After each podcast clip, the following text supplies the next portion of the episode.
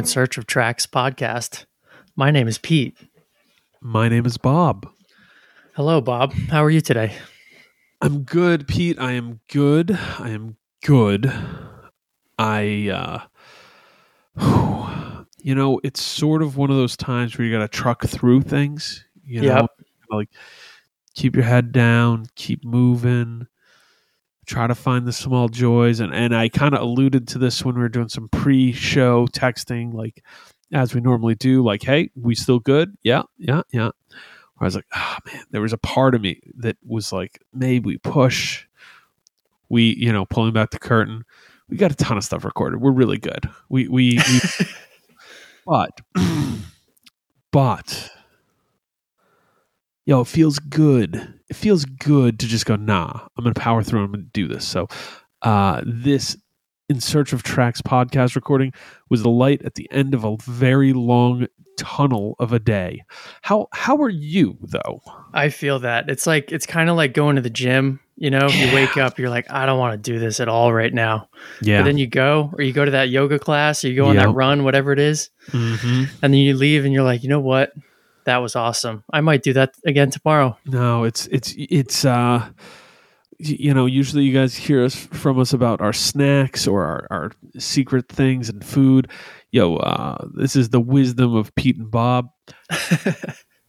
Yo, it, it is worth it to do the thing that is going to make you feel better in the long run over the sacrifice of "Ah, I don't feel like it. I don't feel like it is a terrible feeling. And when you vex yourself of it, you feel good that you vexed yourself.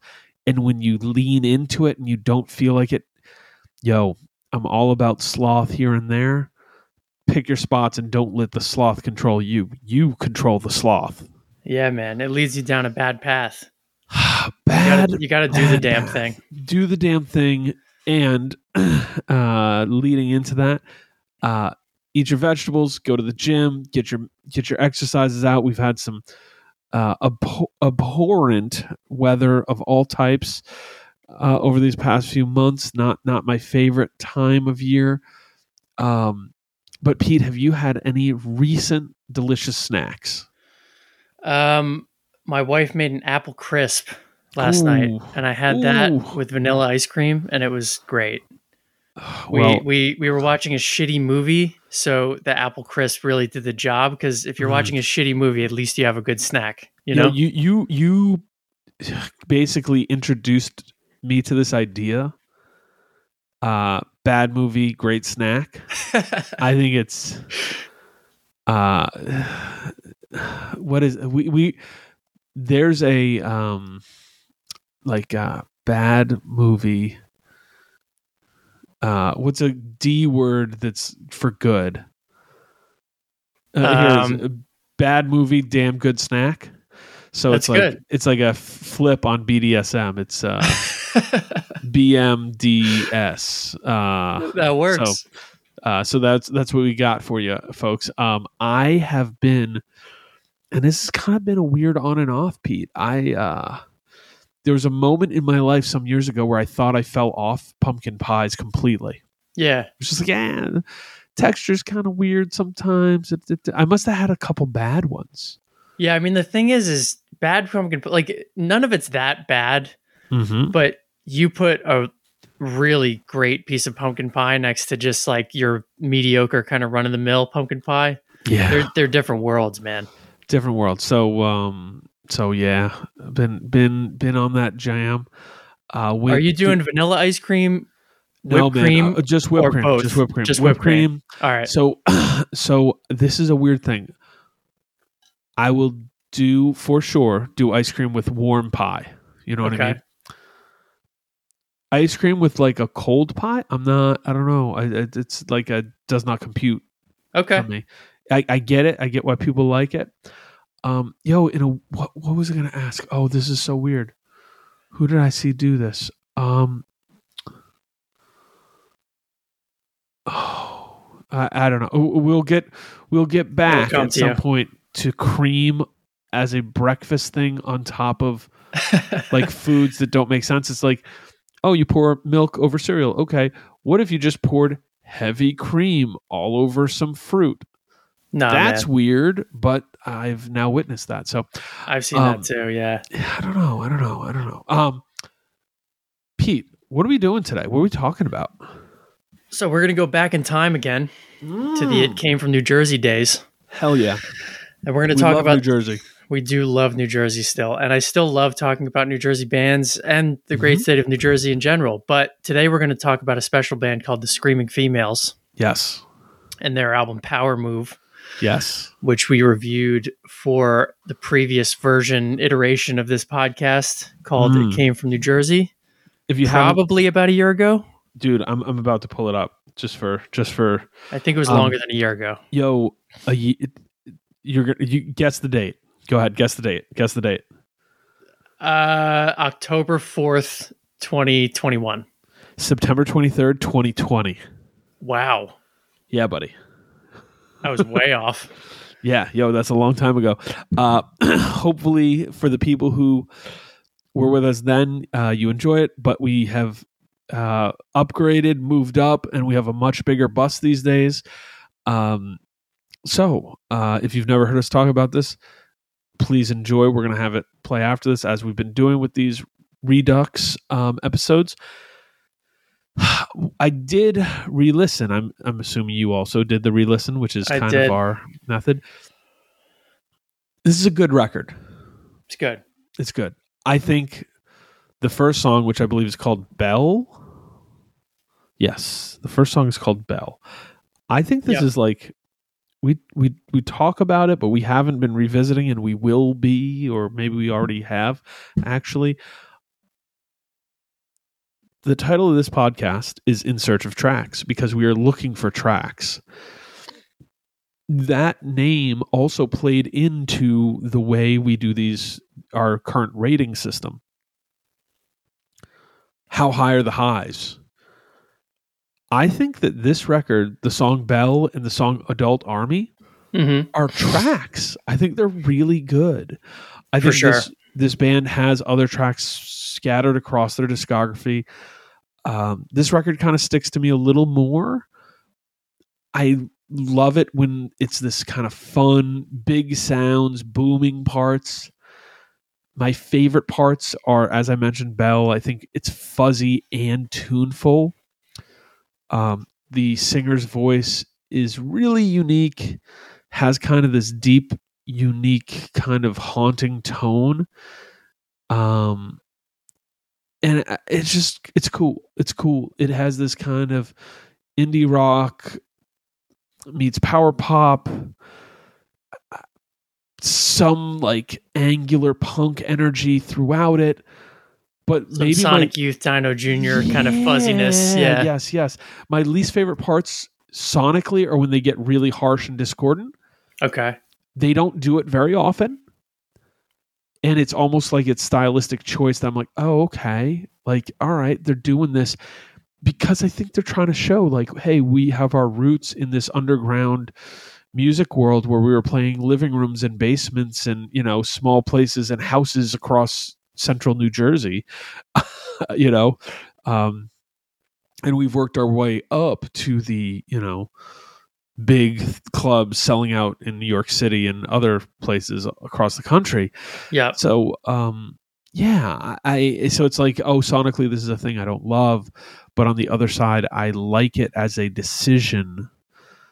Uh, so yeah, no, I I upon re-listen, I enjoyed it since we did this, which was you know a little over two and change years ago, um, I haven't reached for it, but mm-hmm. the second I put it on, that guitar on Bell do do do do do do do pulls me in. Really like it.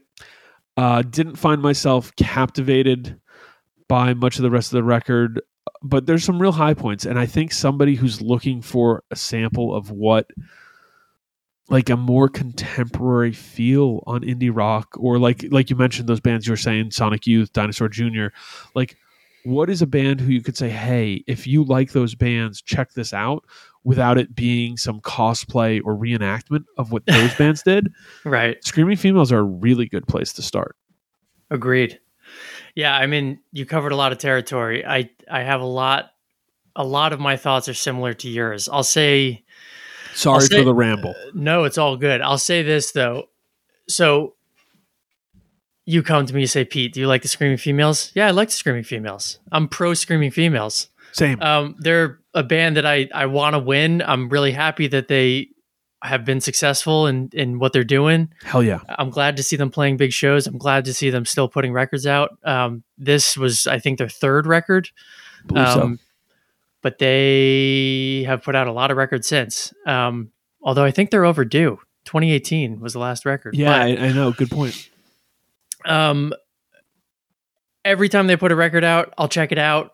Usually there's tracks. I'm never bowled over by the whole thing, if I'm being honest. Um, and Power Move is no exception. But I'm with you in that there are tracks all over the place. Uh, Bell Yeah. for me is a big standout. It's like actually kind of an earworm. It got stuck in my head as I was Really kind is. of re-listening to this. Um, I I like the vibe. Um, I can't. For me personally, I don't love their artwork, but I do love the consistent aesthetic of it. Um, I think Yes. it. I like. I'm I'm with the theme, but it's just it's not my. uh It's not something I'm going to put on my wall, you know. But like, I like that. I think Marissa does all the artwork. It's like very DIY style. Oh, like she does her own yeah. thing. It's super cool. So, I'm I'm I'm I'm with it. I'm again pro screaming females. Um, I think the only other thing I'll say is just, um, I don't know. I th- I think they've and there are going to be screaming females out there, fans out there that maybe hate me for this, but Mm.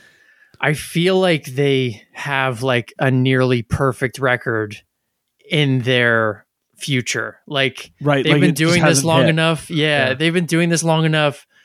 They're like throughout the Screaming Females catalog, in my opinion, there are like two to three tracks on each record that if all of those songs were on the same record, it would be fucking awesome.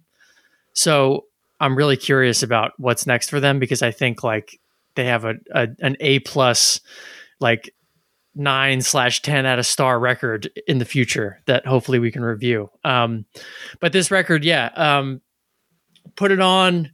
Really stoked on the first song. There were moments throughout, but and it never, you know, I'm never lost. Like there's nothing on it I like really dislike. It just kind of washes over me. It doesn't No, have much of an effect on me. You're you're circling this huge idea, and I'm so happy you did because I, I tried to pinpoint it too, and I, I didn't.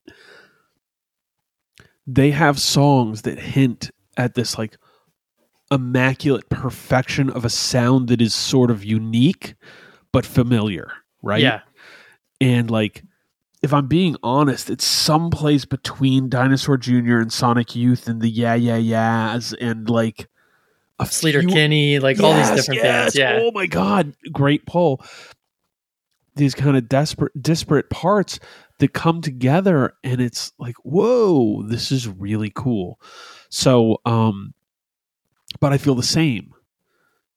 This record only suffers because I think that first song is so like oh damn, this is it. Yeah. And then the rest of the record is very good and a couple real high points. But for for for me, and I, I, it sounds like for you as well, the rest of the record isn't as as high level as the first song, which is no diss to them. They have huge tracks all over the place. So as you said, um, I agree. I think they might have an a record in them that speaks to us even more so. So for uh, sure. for sure. I kind of look forward to that. I think that's that was a good way to put it. Yeah, and I, I mean, last thing I'll say, I guess, last two things.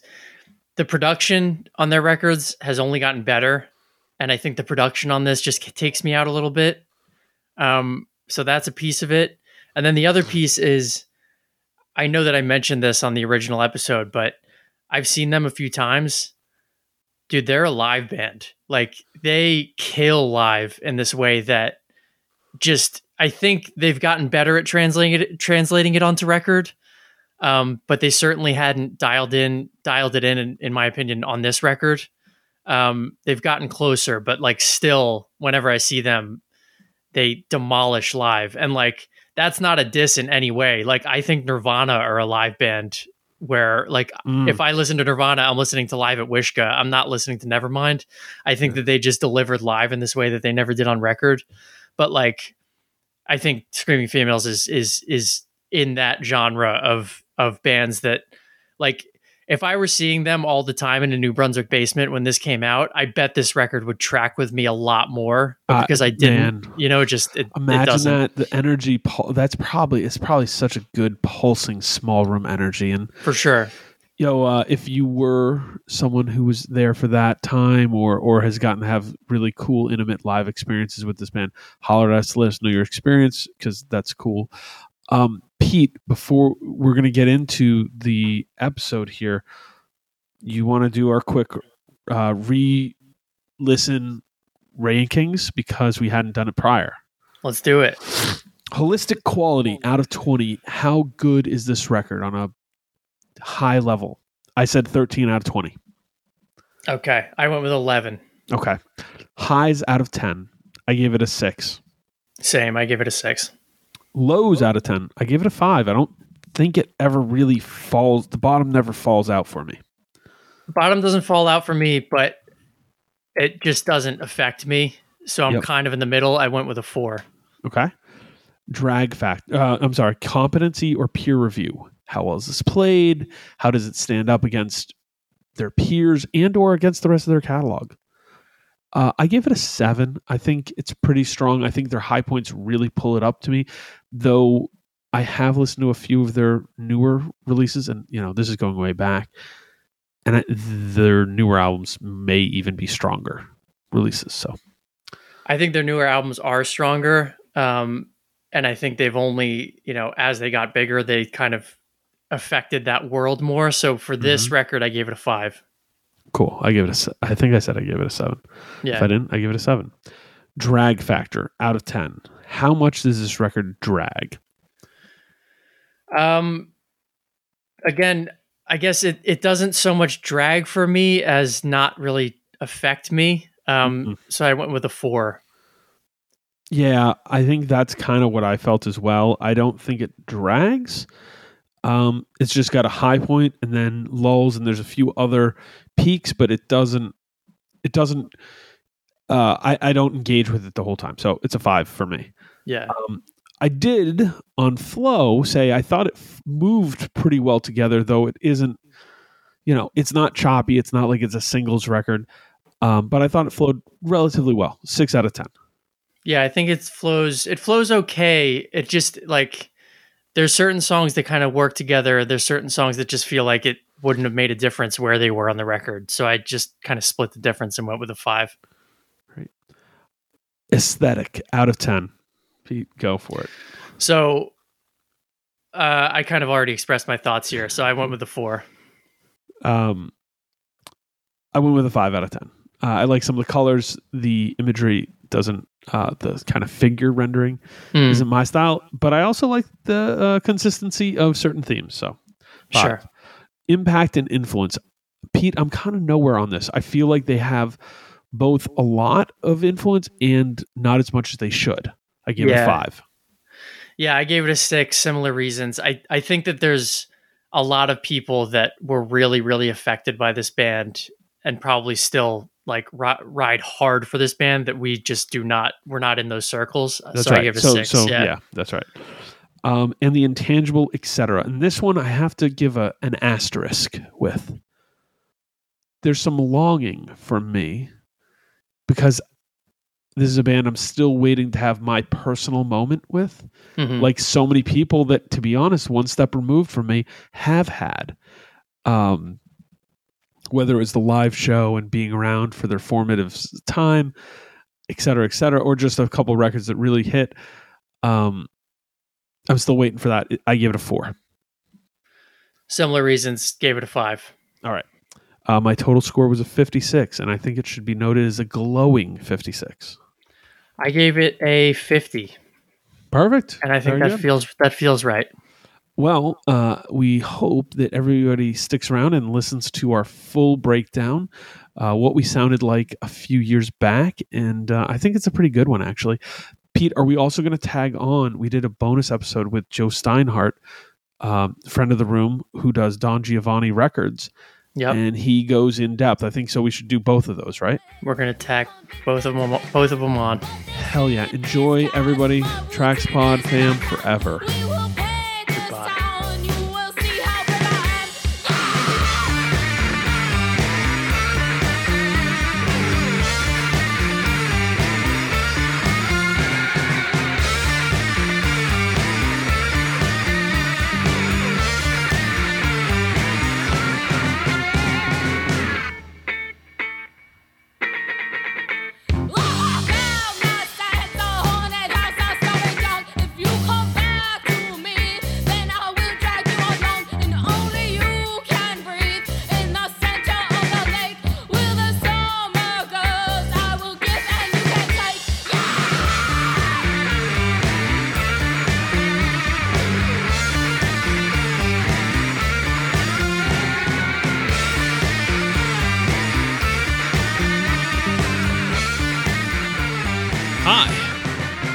Welcome to It Came from New Jersey, a podcast about music from New Jersey.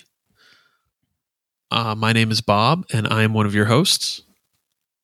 And my name is Pete. I'm uh, your other host. How's it going, Pete? It's going well. Um, you know, I was just talking to you about. Uh, I was playing my drums before. I was trying Yeah. to get back into the double kick pedal, and uh, it's not it's not going as well as I uh, I had hoped. Really, Well, so let's let's talk about this real quick. Uh, we are a music podcast and all that. What with playing the drums? Is it like riding a bike? Can you just take a break and then jump back in, or does it feel like, or is it more like it's like riding a bike, but at one point you could do BMX tri- tricks, and now you can still pedal, but like you're not bunny hopping over over the the median.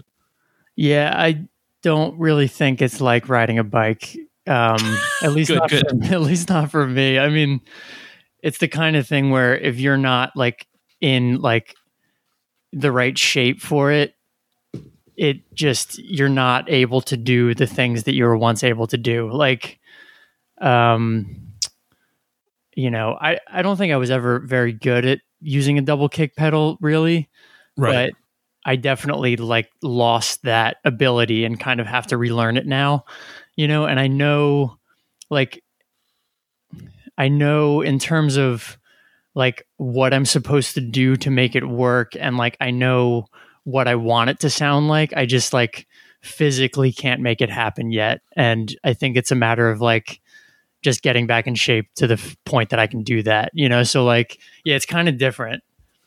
Well, and I think a part that's really different is the you were there once.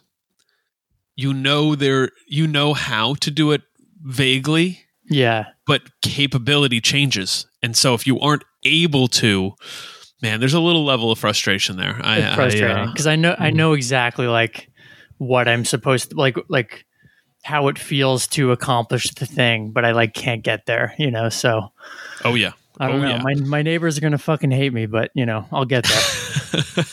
well, uh, we normally save this to the end of the episode, but I uh, want to thank everyone who has been checking out the the podcast so far. It's been really fun. Uh, you can email us at it came from njpod at gmail.com.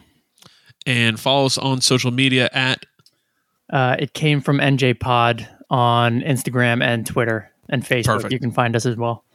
very cool. So uh, we we are talking double kick, um, but but that's not really the energy of today's artist. Um, not really, I don't think. Right? No, it definitely isn't. No, I, I, I know a little more more stripped down on the drumming side of things here, with the band Screaming Females and the record Power Move, um, which came out in 2009 on Don Giovanni Records, which is a you know um, additionally notable because it's a label based in New Jersey. Uh, while I, I know they work with bands who are not from New Jersey, I think that's kind of their bread and butter. So, Yeah. um, really cool. Um, Absolutely. Fun fact. Screaming Females. What's just that? To, just to throw this in there, I was actually on Don Giovanni number two. Whoa! Wait, what was that? That was uh, Kamikaze, the seppuku seven inch. That's number two. Wow. Okay. Yeah. Good deal. I All don't right. know what number one is. I should, but I don't. I know. Yeah, we- we'll we'll dive into the annals of uh, Don Giovanni's disc- discography at some point. That'd actually be fun to do some record label, New Jersey based record label episodes. Maybe maybe sometime we'll get there. I mean, great, super prolific record label. Um, I think now based out based out of Chicago, but um, Mhm. but we can call it a Jersey label for sure. Oh, oh, I think I think they would be very happy to have that Yeah, that tag um, stay with them. So, screaming females. what I know, what I don't know, and what I went into this going with. Um, screaming females are a band who I've been familiar with, know a handful of songs, but no full albums really well, and thought this was a fantastic reason and motivation to to do a dive. Uh, they are from New Brunswick, New Jersey, um, like many many other bands. Uh, have been around, I want to say, since uh, 2006 or 7, something like that. They've been around 2005, actually. Wow. Um, but this is their first um, first record that was released on a, a major album major you know on a. this is their first non-self-released record we'll call it that um I guess it's their third proper full length, but it's the first one that really caught my attention. Uh, I think it, you know, for lack of a better term, it made a little bit of hay. People were noticing it. It got kind of picked up and and uh, caught some attention. Certainly caught my attention um, to the fact that I think I own it on vinyl, but as mentioned, it's just one of these records I never sat with and gave the attention I would have liked to. So um, this was cool to be able to do that. Uh, even though um, coming out, I, I didn't. I didn't feel the way I wanted to feel after listening because this is a band who I like and really want to like more than I do. So, uh, before I keep rambling, Pete, your experience with Screaming Females and this record, Power Move. So somewhat similar to you, um, I've never actually owned any of their albums, um, but they're definitely a band that I've heard a lot about for a long time. Um, not only just because I think they've been kind of unavoidable, um, you know, playing they like nonstop touring. I feel like this band is constantly playing, regardless of where you live in the United States or Europe or wherever. Right. Um, but you know, definitely familiar with them also because of the Don Giovanni Association, the New Jersey Association, all that stuff. So um, I've seen them live. They totally kill live. Um, really fantastic live band. Um, but for some reason, you know, I never really um, bought an album. I, I think I, I listened to Ugly when it came out. I listened to, I forget the name of the newest record. Um, Uh, all at once. all at once. I listened to that when it came out. Um, but honestly, you know, and not to give away too much, but for me, they were kind of always a live band. Like if they play, I'll go see them. Um, but it's not the kind of thing that I, you know, like will bliss out to at home really. Um, but Killer Band, um, yeah, that's Yeah, what I got to no, I say. mean- I'm, I'm, I'm curious. Um, a question for you though, real quick, is Yes. this album of all of them, why did you pick this one? I guess because it was the first one that I became aware of. And it was the record that I remember being like, oh, okay, this is kind of this is on radar. And, you know, it's funny when that happens because sometimes it's actually the band and the profile being raised. Mm-hmm. And other times it's you, you know, other times it's your antenna went up a little higher than they had previously been. Um, and I think it's a little mix of both here. I do think this record had a decent profile. Like I think this record um sort of sort of like moved them into a bigger space than they had been previously and was at the start of them moving from being kind of the New Jersey, New Brunswick basement kind of like building an audience and then going beyond that, you know.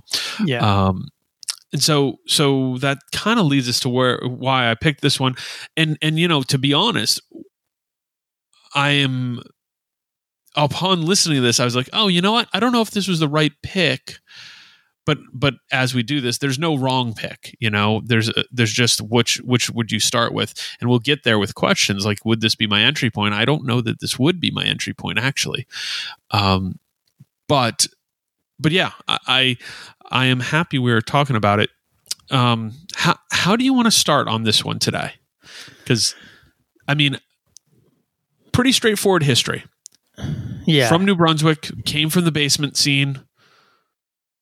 Kind of playing. I mean, they're a band who plays in pretty big, uh, you know, venues at this point. They're not, they're not some stadium rock band, but these, this is a band who who does pretty well and and is well known if you are into indie rock, I guess, you know, largely speaking. And, and I, I use that in the, the broadest possible sense. If you are into underground guitar based music, you should probably have heard of this band by now. Yeah, I was actually, it's funny you say that because I was thinking about that just in terms of like where it fits in as a genre. Like, it, you know, it's definitely, there's indie rock, you know, association and influence, but there's also like alt rock, you know, mm-hmm. I mean, it's, I don't know, like, what do you call, you know, I was thinking of like Sleater-Kinney, Bikini Kill, you know, bands like that. Like, is that indie rock? Is that punk rock? Is it, you know, I don't know, but, uh, let me let me pull back the curtain for a second. So one of the things that we typically do uh, that I don't know, I, I, like it. It's a nice kind of ritual that we are a part of at this point but usually the day of the episode. And we didn't do it today. It kind of threw me off. Um, one of us, one or the other, will will send a question to think about about the record that we're doing. And my question for you for today, for this record, was: Is this punk music? Question mark. because um, because my answer is largely no. Uh, because I, you know, if I were to pick musical like comparisons, I hear Sleater-Kinney for sure. I hear a myriad of 70s rock influences. I mean, for everything sure. from Black Sabbath to Kiss. Um, you know, yep. I'm hearing in here. I'm hearing, you know, um, I don't know if you're familiar with the band The Thermals. I, I hear a little bit of that. Uh, and there's a few other things that I hear in there. Some of the Ted Leo material that he's mm-hmm. done, I can hear some of that. But to me, this sounds like post 2000s New York City underground, not punk music. you know what I mean? It's stripped down, but but competent. And this isn't like this record. As they continue on, they get uh, this isn't some small. This isn't lo-fi by any means. Please don't mistake it for that. But there's a certain rawness to a band who I just said has parts that remind me of Black Sabbath and Kiss. Uh, so so pull that in. Yeah.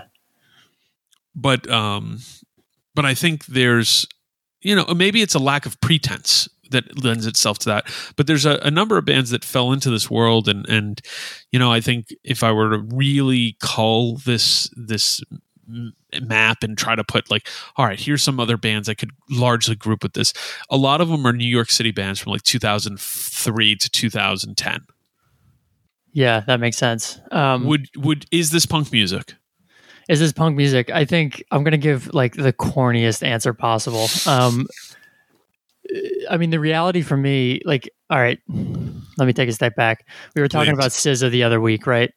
Yes, we were. And you asked me about um, whether it was, I forget the exact question, but it was like, is this, you know, post 2000 R&B, like hip hop or like, like how, how post indie, post indie rock R and B or something there like that. There you go. Yeah. yeah. And my my answer was like it doesn't matter. And you know, I That's right. That's kind of where I'm at with this too. Like like honestly, uh and you know, all of you punk rock uh you dedicated punk rock fans out there, like lifers, yeah. Yeah, at this point, like I don't know that punk rock exists really. Like I feel like it's it's like a it's kind of a like a it exists in spirit, right?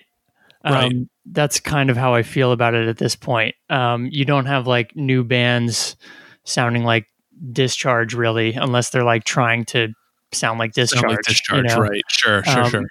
At this point, it's kind of like what has happened. What happened in punk rock through the seventies, eighties, nineties um, has taken different forms, and I think like the spirit of punk is like what's much more important now and much more influential.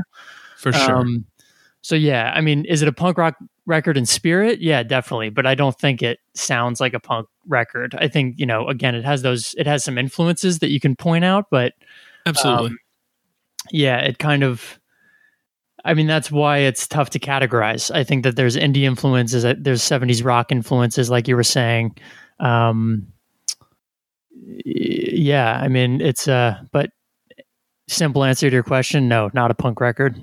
I, I really appreciate the way you put that because I, I think I largely agree. Um, and I also want to say that's this isn't totally a new phenomenon. You know what I mean? Like Sleater Kinney is a great example because it's like, is Sleater Kinney a punk band? Not really. Not by sonic measures per se, you know, especially not by their mid era, you know but the energy and spirit of it certainly you know like what they were going for and what they were trying to accomplish as a as artists were was something more there was more to their music than just like hey we have some rockin' tunes although there was an element of that too you know it was like it wasn't it wasn't not about the music but it wasn't just about the music if that all makes sense Yeah, I mean, one of the examples I think of, and it's actually it's funny because I think of Dinosaur Jr. Um, and I actually saw the the time I saw Screaming Females, I saw them open for Dinosaur Jr. Um, but Dinosaur Jr., you know, like they're not a punk band. Um, no They were doing their thing in the '80s. I wouldn't consider them Yes. a punk band, but like they're like alt rock, indie, like just messy, you know, like noisy rock music, you know, but they're definitely punk in spirit, you know, like they're different than your average, you know, indie band or average alt, alt rock band, you know. So Yo, uh, I mean, exactly. Like, there's this whole world of bands and artists who, after the very first wave of uh, American punk and you know hardcore music, uh, went on to do different things. That it's like, yo, sonically, I, I have hard time calling this punk, but obviously the spirit and energy with which they're playing this music is, and that's a perfect example is Dinosaur Jr. So, um, so on Screaming Females, yeah, I, I think I largely agree. It doesn't matter. It is rock music. If this was 1992, we would be calling this college rock because it was such an easy label to yeah, to throw on things that were not very easily labeled. Um, I would say we should bring that back, but like people in college are obviously not. Li- well, some people in college are listening to Screaming Females, but generally that's not the not the thing. I think it's a good term. I think it's I think it's um, great. yeah because it's it's like you get the energy of it more so than the sound. And it really does kind of slap on a like, oh, you know, it's kind of like a college rock thing, which could mean anything from Dinosaur Jr. to you know Sonic Youth to you know I don't know Hum, you know, like it's it's it's all over it. Anything Yeah, that's yeah. uh punk adjacent to indie to alt to you know even more noisy stuff you can really slap that one on there. Um let me start with this record. Um going in going in i thought this would be my favorite screaming females record. So another reason i started and picked this i have always for whatever reasons really enjoyed this band. I think i saw them once and you're dead on. Killer live like just so much energy and it sort of pulsates and you can feel it in the audience but but it's one of those bands where it's like oh i bet this in a small small venue gave off that same like oh my god the whole room is pulsing as it does when they're playing a sold out show you know? Yeah. um, which is not always the case. Like, like let's both be very honest. There are many artists who thrive in one and fail in the other, and sometimes it can be flipped. Um, so that's a huge compliment to say that I think it's a, a an act that works in both spaces really well. Yeah, definitely. I mean, when I saw him for open for Dinosaur Jr., it was probably to a room of a thousand people, and they were arguably better than Dino that night. And like, I love Dinosaur Jr. Um, Mhm. But then, you know, they, I think, also regularly play room to rooms of like 75 to 100 people. And like, I'm sure that it's, you know, just as killer. So, yeah. for sure. And I, I wonder, I wonder how often they play this uh, more small shows because I know they're they're pulling at this point. They're really uh, they they've got they got a little bit of a base. I'm pretty sure. For sure. Yeah. What's that place in? Is it the Warsaw in Brooklyn? Yep. Pretty sure they sell that out at this point. Yeah. So And that's, so that's, good. that's definitely a big enough space. Yeah, good on them. Um, so I went into this thinking this would be my favorite record of theirs. Um, I, I do own it, but I have not really spent time with it since I bought it, listened to it once or twice, and then put it away. Um, and was really when I did my listen, I was looking, I was like, okay, I know I knew a song off of it really well. Um, and was like, okay, what are the other tracks that I'm going to vibe on? Let me see where we're at. So, um, where were you at with this record beforehand? Anything else? Where you, you didn't have any familiarity with this record, correct? I had no familiarity. I think I listened to them originally um, when Ugly came out because I, I think that that record got like a particular, a, like a significant amount of press because Steve Albini had produced it, That's right. um, and it was just one of those moments where I was like, you know, I've heard a lot about this band. I should listen to them, and uh, that's kind of where I, I may have heard songs here and there, you know, before, but just really wasn't paying attention, I guess. For sure, for sure. So, um, you know, and not to get to the spoilers here, but I didn't like it as much as I hoped. Yeah. I'll be very plain about it. Um, the song I was familiar with going in was the first song, Bell, which I think is likely the best song on this record. I think there's two, maybe three others that I, I would also include as like, hey, these are these are cool songs. I, I like them. But Bell um, has a driving beat to it, incredible opener, like just really you know, and that might be part of why I was drawn to this record so much was it just has a driving beat, pulls you in immediately and kind of keeps you on your toes. Uh it's hard as someone who listens to extremely fast music sometimes to say that something has a frenetic energy when it is a pretty m- mid-tempo, but this has a frenetic energy. There's something really kind of rattling around in that first song and I think that's one of the things I most identify this song with the band, and I, I kind of love it. Like, um, as part of this exercise, I, I dove into their catalog a little bit, and this song's still one of my favorite songs of theirs. But it's prob, but the album's not, um, probably not in my top three of the records I listen to. So, um, where were you at, broadly speaking, on this record? Yeah, I mean the the opening track for me, uh, I feel the same as you. It was super strong. I feel like it really gave um, it gave you kind of a um, a peek into like every element of the band. You know, it has like good verse, good chorus, really strong um, guitar lead break. Yes. Um, you know, super catchy. Um, her vocals kind of she she kind of displays like the full range of her vocals in this song Agree. um, that she explores like you know through the other songs. Um, I thought it was great. I mean, like to me, it's like the real standout track of the album, and I think um, I don't know. I wonder if they still play like this song live, or I mean, they have so many albums at this point. I think they have seven albums, so like right. um, it's curious to me, like, I guess now that this was what, uh, 11 years- years, 11 ago? years yeah, ago, 10, right, 10, 11 years ago, like, which songs from this album they still play, if they play any. Well, that's a great question. Um, so okay, let's let's pull it apart a little bit. We both agree, Bell, excellent song.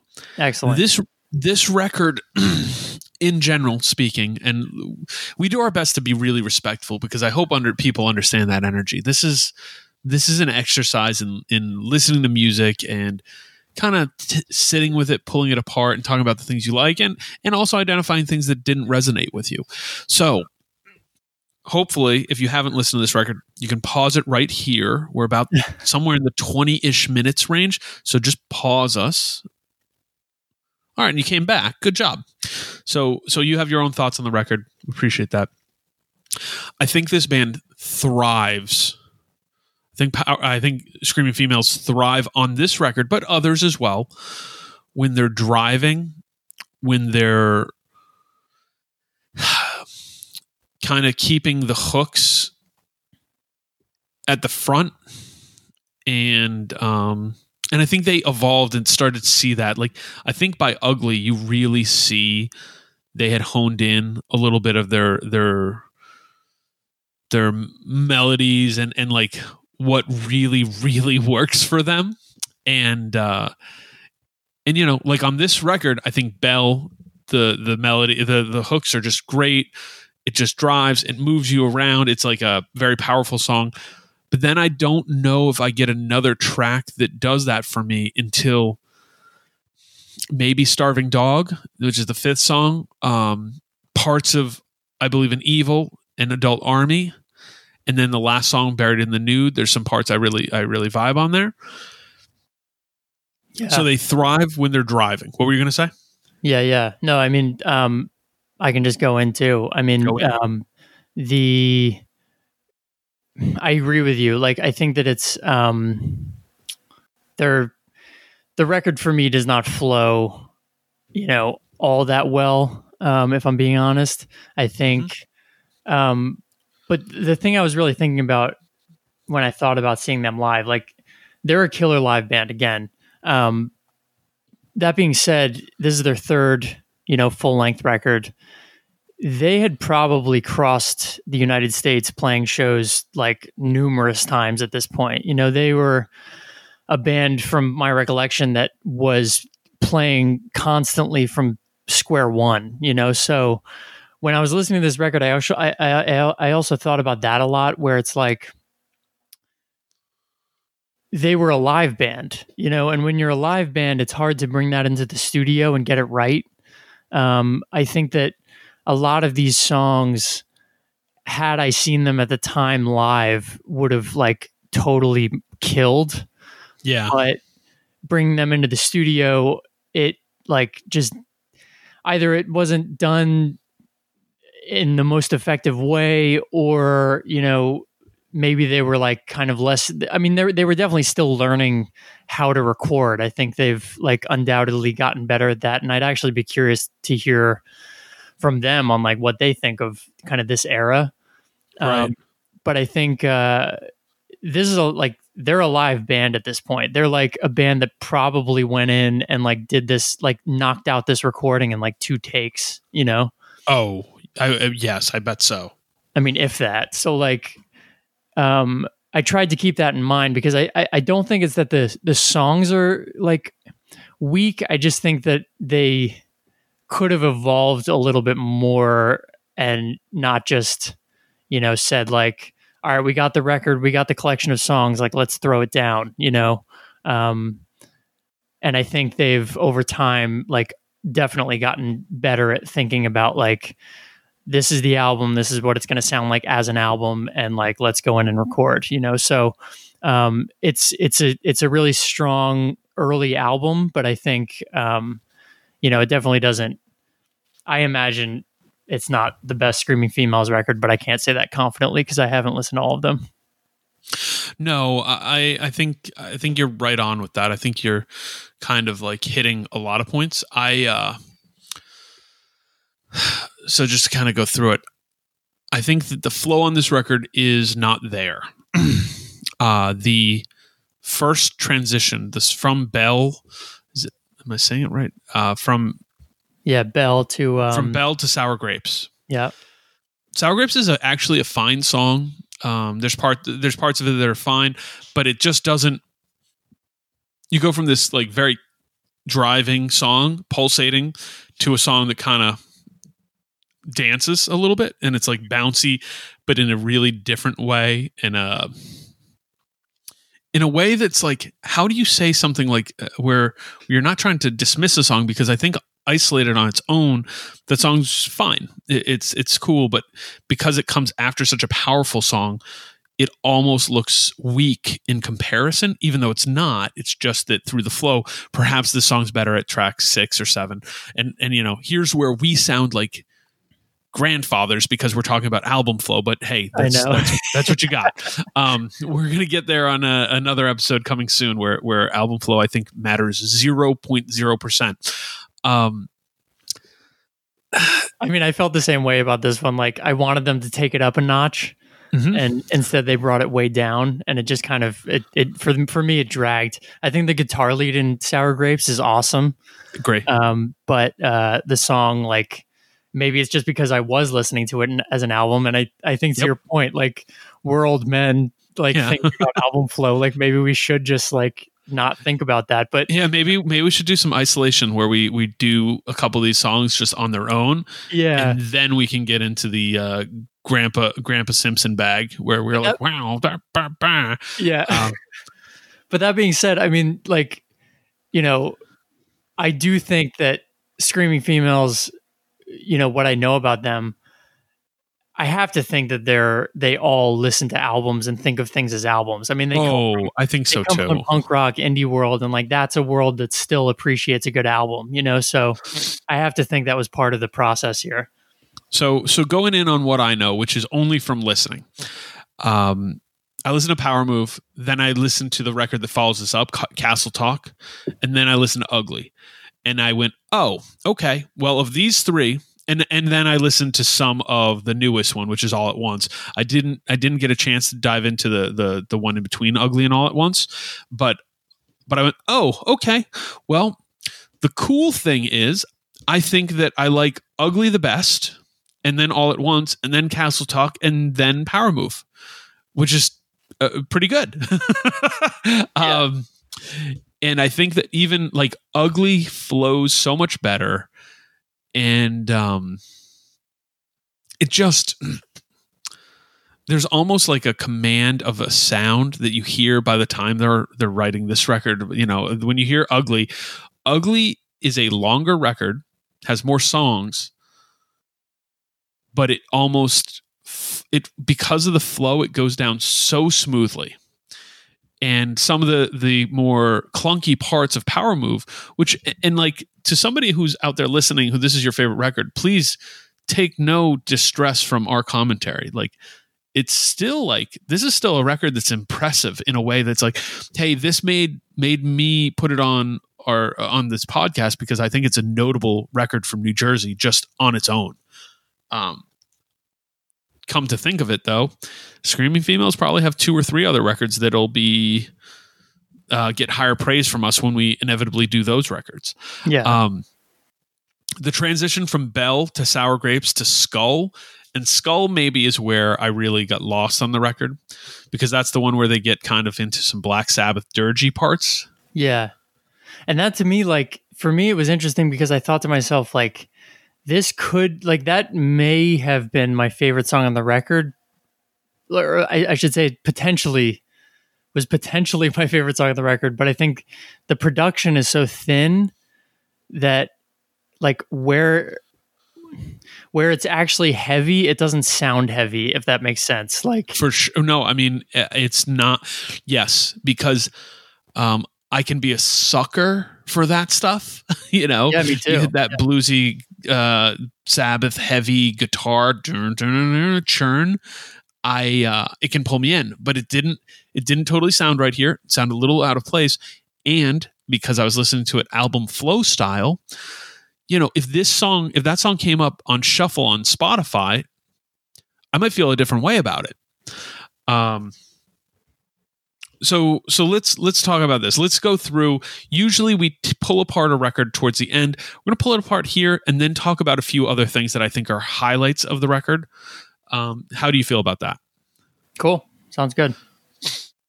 First track bell keeper the hit. Keeper. Yep. Uh um so, so we're we're we're saying we're a new record label and we have the opportunity to license power move on a track by track basis, and we're going to see where we end up. Uh, so it's going to be take it or leave it. So Bell, we're saying take it. Strong opener. Wouldn't change a thing about it. Not a not a thing. Sour grapes. Um, Great, great guitar lead. Honestly, Yeah, yeah. Some creative flourishes. Uh, I'm leaving it. I would leave it. I would just put it in a different position on the record. Oh no no, we're taking it if we're we're keeping it. So you're you're going to take it. Oh, so I have to take it where it is. No, no, no. You take it, meaning you'll take it with you to the new record. Yes, I'll take it with me. Yeah. Okay. Okay. Skull. Um, taking it. Leaving it. Treacher Collins. Um, that song kind of washed over me. I, I'm, I'm, I'm leaving it. Leaving it. Starving Dog. Starving dog. Um, I am going to take it. I'm taking it. Uh, that one kind of pulled me in a little bit. Lights out. I didn't love it, but I love. I really like the the riffs that they have going on in it. Like, Yes. Yeah. Yeah. It's cool. I mean, she's a killer guitar player, and she comes up Oh. with cool riffs. You know, so yeah, Yeah. Uh, yes. Like, like uh, we're going to get into that whole thing. That's what I want to pull apart is that the fact that this is like not just good. Uh, So I actually had the opportunity. I was in the studio with, with a friend's band and they had, um, uh, a friend of theirs come in and do guest vocals and we didn't, I didn't know what to expect. And, you know, she actually identified. She's like, "Yeah, I'm more of a drummer, but you know, I can sing a little bit, and it's it's cool that you ha- wanted me to come sing on this record." And when she got into the the booth, we were like, "Oh, whoa, she can really sing." And uh, as we were leaving, I was like, "Hey, look, like, there's people who have a good voice and an interesting voice, and you've got both." And uh, and that's something I would also give to uh, Marissa from Screaming Females because she has a good voice and an interesting voice, and on top of that is is playing guitar and just is like a shredder, like is just like shredder. and and like again the duality of a guitar player competency and creativity like i always talk about that. It's like well you could be the best guitar player and that means that you can play every song. But to be the greatest guitar player you need to be really creative and, and be able to write every song you know or or write the coolest songs rather. Right. and uh and and i mean that is a huge huge benefit of, of screaming females. And i think one of the biggest strengths of the band is like how creative some of the songs are even in like some of the more structured formats like uh, some of these are really easy for me to understand as a listener because they're really well put together. You know, when you listen to more noisy or drawn out music, sometimes the song structures start to to flux and and it's fine, but like when I break it down like, hmm, what am I not getting out of this song or what are the parts I don't like? It's when they feel disjointed. For the most part, power move for sure, but especially when you get to ugly, they have almost impeccable song structures. Everything just feels like it comes to a natural conclusion and, and really lines up nicely. Which Uh, is a sorry. high compliment because they definitely like toy with that a lot. Uh, yeah, At least in this record, you know. And I I'm think sure they're super playful detail. with the way they do it, and it's it's it's clever in the most complimentary of ways. I think it's really cool. Um, so then I go lights out. I believe in evil and adult army. I'll take all of them. Um, I think that's actually a pretty solid section.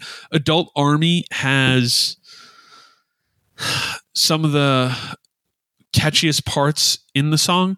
My Mhm. only downside is that it's five minutes long. Yeah. I actually I thought the exact same thing. It feels really long, and that one, Adult Army, um, I really liked the kind of spacey guitar effect that it opens with, Yep. and I really wanted it wanted it to take that direction. And for me, it just like it took a different turn, and it turned into a really catchy, upbeat song that I Yep. like, but. That actually, you know, you were talking about flow before. That to me is like actually one of the kind of more prime examples on this album where I think that that could have been broken out into two completely different songs, and I think like it would have benefited for sure. that yeah, I think that's one of the parts as we're talking about this. Their songwriting. I think, I think they start kind of uh, sharpening the pencil on that stuff as they go forward. Even even by the next record, you're starting to see like decisions that I, I am more like, oh, that's cool. Like, yeah, this makes more Yeah. sense to me. but I but I think like and just to just to even like elaborate on the the live band point that I made before, like there are a lot of different types of bands, right? I mean, I, I think I mentioned in Yes. one of the earlier episodes, um, I'm a huge Guided by Voices fan, and Guided by Voices are a band that record. They're like the apex of college rock, you know, uh, them or Pavement, Oh, I yeah. guess. But like, all they do is record and put things out, and like, so essentially, you end up with a lot of recordings, but like, you see the entire process of the band and kind of like where they kind of miss and where they hit and like what they're good at and what they're not good at, but they're like kind of throwing everything at the wall and Mhm. exposing you to it. Um, I think that I I would put Screaming Females in that camp of bands that like there's a lot of output. They're always playing live. They're always trying something new, and like there's inevitably going to be misses. So it's not even like a diss, you know. If I don't like something, it's just like I I I really appreciate like that sort of process and that type of band where like you know I'm sure that they probably aren't super happy with some of the decisions on this record or other records, but like, you know, they were like, "Fuck it, like, like get records out. We got to like keep moving." Let's go. Yeah, like, like keep things moving. Like, I- I think- that too. That's a that's a whole different strategy, you know. yeah, I think for a band with this level of discography, you know, like let's go through this really quick. Studio albums starting in 2006, Baby Teeth 2006, 2007 What if someone is watching their TV, 2009 Power Move, 2010 Castle Talk 2012 Ugly, 2015 Rose Mountain, 2018 All at Once. Like, yo, what? And then there's all kinds of singles in between all that. all kinds of singles. There's a single collection in 2019. It's just it's an impressive amount of output, and then to just kind of keep things moving forward. Uh, it's very impressive. Um, I think I, I, the only the other, the last thing I wanted to know is the the song t- "Buried in the Nude," which is the last song on the record. I love because it's it's sort of it bookends the record in this way that uh, it goes out on a high note, but Mhm. also this is where like my question of is this punk music? This is almost the most desperate song and like it's really pulling at you and and it's uh emotive and yeah it's just it's it adds to the complexity of the record at a point where i didn't think that they would. Um yeah, and and like i, I think that song uh probably is my behind bell my second favorite song on the whole record so I agree. Actually, yeah, I think it's like it has a super catchy hook, but it's also really it has like that chaos and intensity um, Yeah. that I like, and I think they're really good at. Um, and I think, uh, yeah, super strong opener, super strong closer. Closer. I think that uh, you know, not and there's some things there's some there's some high points in the middle yeah, yeah, yeah, definitely. high. um but- so before so so huge compliments to scream females. Uh i actually think to ask this question would this be the entry point you would point someone to for this band? Um, you know, I can't answer that confidently, but I don't think I don't think it would be. I mean, I have to imagine that they've had you know uh, four albums since this, um, yeah. and you know, honestly, the ones I listened to, I listened to a little while ago, so I don't remember. But I definitely remember the last album um, that came out. I think last year or 20, 2019, 2018. Yep. Um, that was stronger as an album. You know, Yeah. so I think they definitely um, progressed since this, but I think it's also probably an interesting period in their, you know, in their history at this point because they've been a band for 15 years. Hmm I think that I would actually point at All at Once as the entry point as well. Uh, the song "I'll Make You Sorry" off that record is just great, and um, I think they, again, I just think that everything got tightened up. Um, you know, we're we're espousing this funny thing on a band like Screaming Females, where they have prolific output. When you think about the artists we're comparing them to, they're they're top of the pop stuff, you know, like uh, saying guided by voices, saying dinosaur junior. It's like, yeah, that's pretty high praise, but I feel like they're worthy of it. Um, Dude, I mean, straight up, when I saw them open for Dino, like they, Dinosaur Jr., if you know anything about this band, they have a tendency to play very loud. Um, that's kind of like their shtick if they had a yeah, yes, it is. And uh, Screaming Females are super loud as well, but they did it in this way that was like they actually had the volume, you know, kind of set up the right way. Whereas Dinosaur Jr. just kind of blew out the house system and like it didn't even sound good. You know, like you couldn't even really make out the songs. Like yeah, th- yeah. Thanks, Dino. yeah, so I mean, Screaming Females, I I I think uh, I don't know. I mean, it, I would definitely put them in that sort of pantheon. I think that they just at this point in their career, what they needed were like some more kind of memorable like hooks that that, that I Yeah. think they got to later. You know, No, I mean, and you know, and making a comparison, I think it's when you, if you were to listen to uh, the first, you know, Dinosaur Junior full length Dinosaur or whatever it is, you know, um, Yeah. and then hear the comparison by the time, even by the time they hit Bug, it's like, oh yeah, you got it, you figured it out, and it's not to say that there weren't memorable moments on the first record, but as they progress, you go more and more like, whoa, you you've got this down, you know, yeah, um,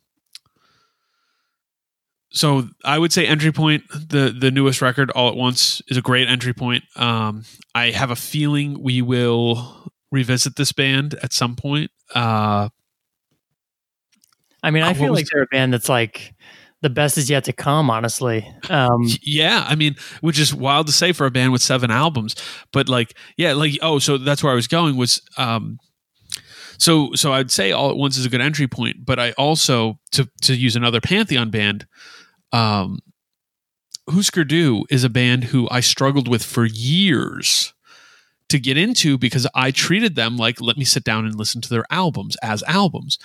And there were parts that I liked more and less. And, you know, probably being a 16 year old who got the Zen Arcade double LP and it just was kind of not what I was looking for at that time didn't help. But not too long ago, um, you know, a friend helped me put together a, a uh, Hüsker Dü essentially a, a mix list uh, on Spotify, a playlist, and it gave me such a stronger appreciation for highlight tracks that I was able to then kind of backdoor into the albums in a stronger way. And uh, I wouldn't be surprised if if Screaming Females would be great for that as well, which maybe speaks more to the generation of listeners right now. yeah, yeah. I mean, I, I I definitely think they're that kind of band, and I'm not even again, I'm not even schooled on all their stuff. But Um, so uh, then we are going to let's let's put a bow on this one. Uh, thank you to Screaming Females. Thank you for Power Move. Appreciate it. And do you want to announce what we're going to do next week? Or you want to keep it a surprise? Um, I'll announce it. So next week we are going to do the album um, by Halsey um, called Manic. Um, I wanted to do a record that came out in 2020. Um, you know, we've kind of covered every decade at this point, but we I don't think we've dipped into actual albums that came out this year. So uh, Yeah, we're at. That's my pick. I'm with it. Wild card, feel it. Let's go. Let's go. Talk to you next week. Thanks, everybody.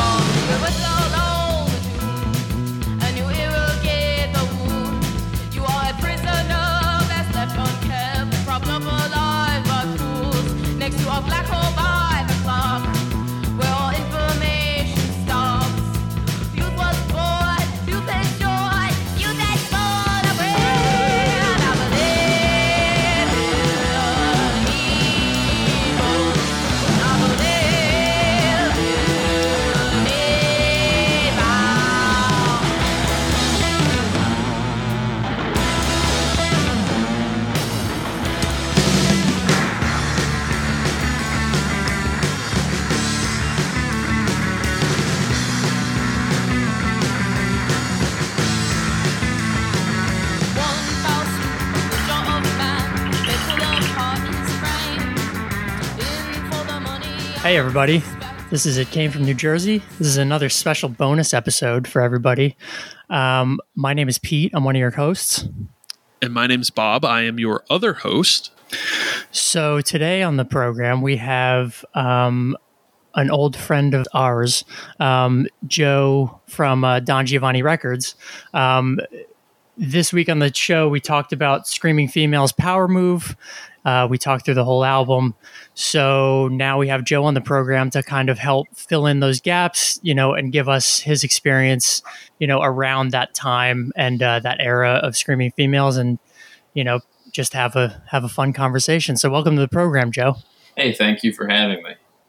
Um, can you give the listeners, anyone who's unfamiliar, you know, with you or what you've been involved in, kind of the history of a short history of Don Giovanni, um, and you know where you are now, what you're working on?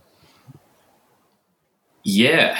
Um, that's already a lot to ask. It's a short history. This is this is not a uh, a brief history of time. Don't worry about it. You know what I mean? it sort of feels like it sometimes. I feel like um, I feel like it's one of those questions I get asked a lot, and I've been getting Yeah. it asked. It's one of the. It's it's a funny. It's like people ask you, "How did you start the label?" or something. Just like, "Why did you name your band?" or "How did you start your band if you're in a band?" Mm-hmm. And I mean, I'm weirdly. I realized the other day I've been doing this for 18 years, and so Isn't that a trip? Yeah, welcome so- to so- welcome so- to adulthood, Don Giovanni Records. oh, it's so, crazy. so just fit those 18 years into like one and a half minutes, and we're good. I mean, that's kind of the point. It's like the further away in time, like the older the label gets, the less interesting or even like worth discussing. Sometimes I'm like the early, like why did I start this? Like I don't. Does it even matter at this point? Right. at this point, like I just have less and less interesting things to say about. um Like I've been telling because of the story, but um I really, I, I mean. Yeah, um, I didn't really plan to like start a record label, I guess. Um, but it was something that I think I ended up being really good at, which is the fact that this has been going on for 18 years. Um, For sure. makes sense. And so, um, How about we how about we pivot real quick on this? let's pivot. Give me a So here's here's how I'm going to pivot it. When did it when did it switch over for you? Because like you said, you know what I mean. Like when did it go from like oh, I'm just I just kind of do this thing to like oh no no no this is a thing I do now. So that's that's a great question. There was two key moments in the label's history. Um, the first one of them is very relevant to today's conversation. Um, Mm. The first one though was um, the Ergs um, Jersey's Best Prancers album. So prior to Jersey's Best Prancers, um, the label was only really putting things out that nobody else wanted to put out. So if an artist could find another label, I would just say, you know what, go put that out on a label. The whole goal was just to kind of have things, you know, on vinyl at the time that I just wanted to have on vinyl. For sure. Um, A labor of love. What? A labor of love. It was a, not yeah, a, not just a labor of love, but um, but a labor of love with this like philo- the philosophy was sort of I don't really want to run a label, but there's records that I'd love to see on vinyl that I'm not sure who else would put them out. Um, Right. Yep. including Dork Rock Corkrod at the time was Yep. only we only did that because there was no one that would have put that out on vinyl in 2006, which is crazy to think about, but that's just a fact. Yeah, yeah. So- It- no, it definitely is. When Jersey Best Prancers came out, the Ergs had gotten more popular, and they had an offer from Gern Blandsten to do that record, which was a label I grew up like really admiring. And I remember actually talking to Charles for like advice on some things really early on. So I was like, "Holy shit, you know, you should do that." Like that's great news. And then I'll just get a copy of the album on Gern Blandsten. Right. and there was like this epiphany that Zach and I had on the bus down. We were taking the bus from Boston to New York to see like Ben in a Shape, the Ergs, the Unlovables, Steinways, like eight pop punk bands at um, Knitting Factory in that small room downstairs. We were taking the bus down from Mhm. Boston, and on the bus ride, we were just kind of like, what if we actually did that record and then we decided to just do what a real label like Gern Blanstein does and just figure out like what a real label does. Like what if we did that? And so we probably drunkenly while we were still on the bus ride down to the show called up the Ergs and were like, with that pitch. Like, what if we actually did this record instead of Gern Blandsten? We'll do all the things a real label does. Um, and by the time we got to the show, they had agreed to let us do it. And then it was like, I guess we have to figure out what a real label does. So I was like, I'm going to email Right. Charles and ask what Gern Blandsten actually does. Um, hey, so actually, I'm I, I want to do that record you asked to do, but because this is kind I of know. weird world, I'm still going to ask you for some advice. Is that cool? Isn't That's that cool. weird how that was? Uh, I don't think I told him it was for the ergs or anything, or it was like, I hope there was no hard feelings. That No, Jersey I don't, I don't think so. And so, but it was this moment of like, I guess we're going to actually try to do the label a little more seriously. Um, and then the next moment came a few years later with Screaming Females and Power Move, actually, specifically. And that was when, you know, we put out 28 other records. This was the 29th release, which I can still remember. Yeah. Um, and it was still mostly just putting out bands that we felt like you know we I, I don't i'm trying to think of how to describe it we were still just kind of like putting out things on vinyl or on cd that's literally what we were just pressing them you know Sure. Yeah, yeah. Like, hey, we're going to put out a record. Here is that record. the record is out. There's a physical manifest- manifestation of this recording, and we're done. And that was, to be honest, that's what a lot of labels did at the time. It's funny that now I feel like it's it's less the thing because you have all these digital options. But back then, you just needed somebody to manifest your stuff into the world physically to sell at shows and to sell to people. Yeah, it's So for someone to hold to literally just hold something in their hand. Yeah, and then with the with the, er, the, the with screaming females, um, I made a really I don't know how hard of a pitch I made to them. I made what I felt like was a hard pitch though, where I was like, you know what, we should, or actually, I should go back a little bit. And I don't know if you edit this or not, but I don't totally care if you Doesn't matter. To, to go back, we'll, we'll let it in. It's Yeah, nice. keep going. you can keep this in with me saying, but rewind a second. I I can tell this a little better. Um, there's a person named Fid, which I know Pete knows because they were in a band together briefly. Sure. Yeah. and he kind of played matchmaker. Screaming Females were around for a while. Um, they'd done two records on their own, and I thought that was like really admirable because, as you can imagine, starting the label the way I did and doing the label, I always thought it was really cool when bands self-release stuff. So I didn't really want to. I wasn't out there trying to stop a band from doing that. So they were one of the bands that I really liked a lot in New Brunswick at the time, and they would have made sense for Don Giovanni, but they were doing their own thing, which was very cool. And so I just let them do their own thing. Um, but then one, but but Fid used to have people over to his house all the time um, to watch like bad TV and bad movies. And one of those nights, Fid basically played like matchmaker, and he was like, you know, Screaming Females told me that if they ever were going to do a record on a record label, they'd want it to be on Don Giovanni. I was like, really? Because you know, I would love to. You know, I would totally do a Screaming Females record if they asked me. And Yeah. then he kind of went back to them and was like, you know, Joe would love to put out your band.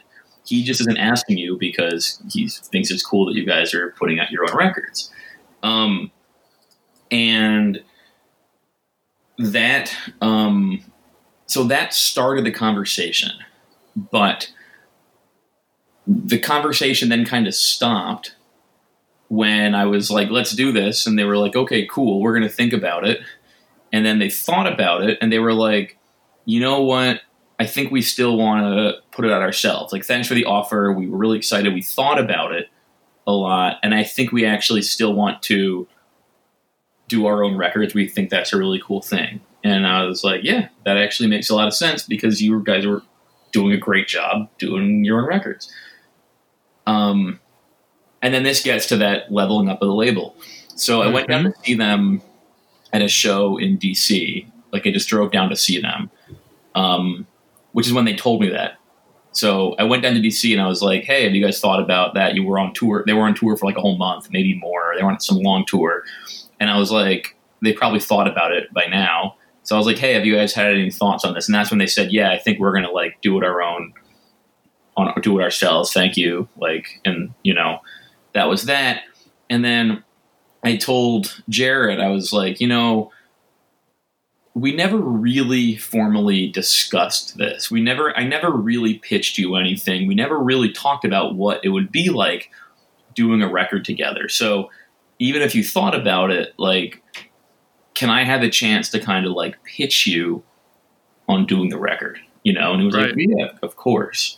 And so that night, um we were playing like chess or something really weird. We were doing Mhm. something we were the guy's house we were staying at had like maybe we were playing poker, but we were playing with like bottle caps. We were doing we were playing something weird, and everyone everyone went to bed besides me and Jared. And I was like, okay, maybe now is a good time, you know, to do this like pitching thing. And so I just kind of went for it.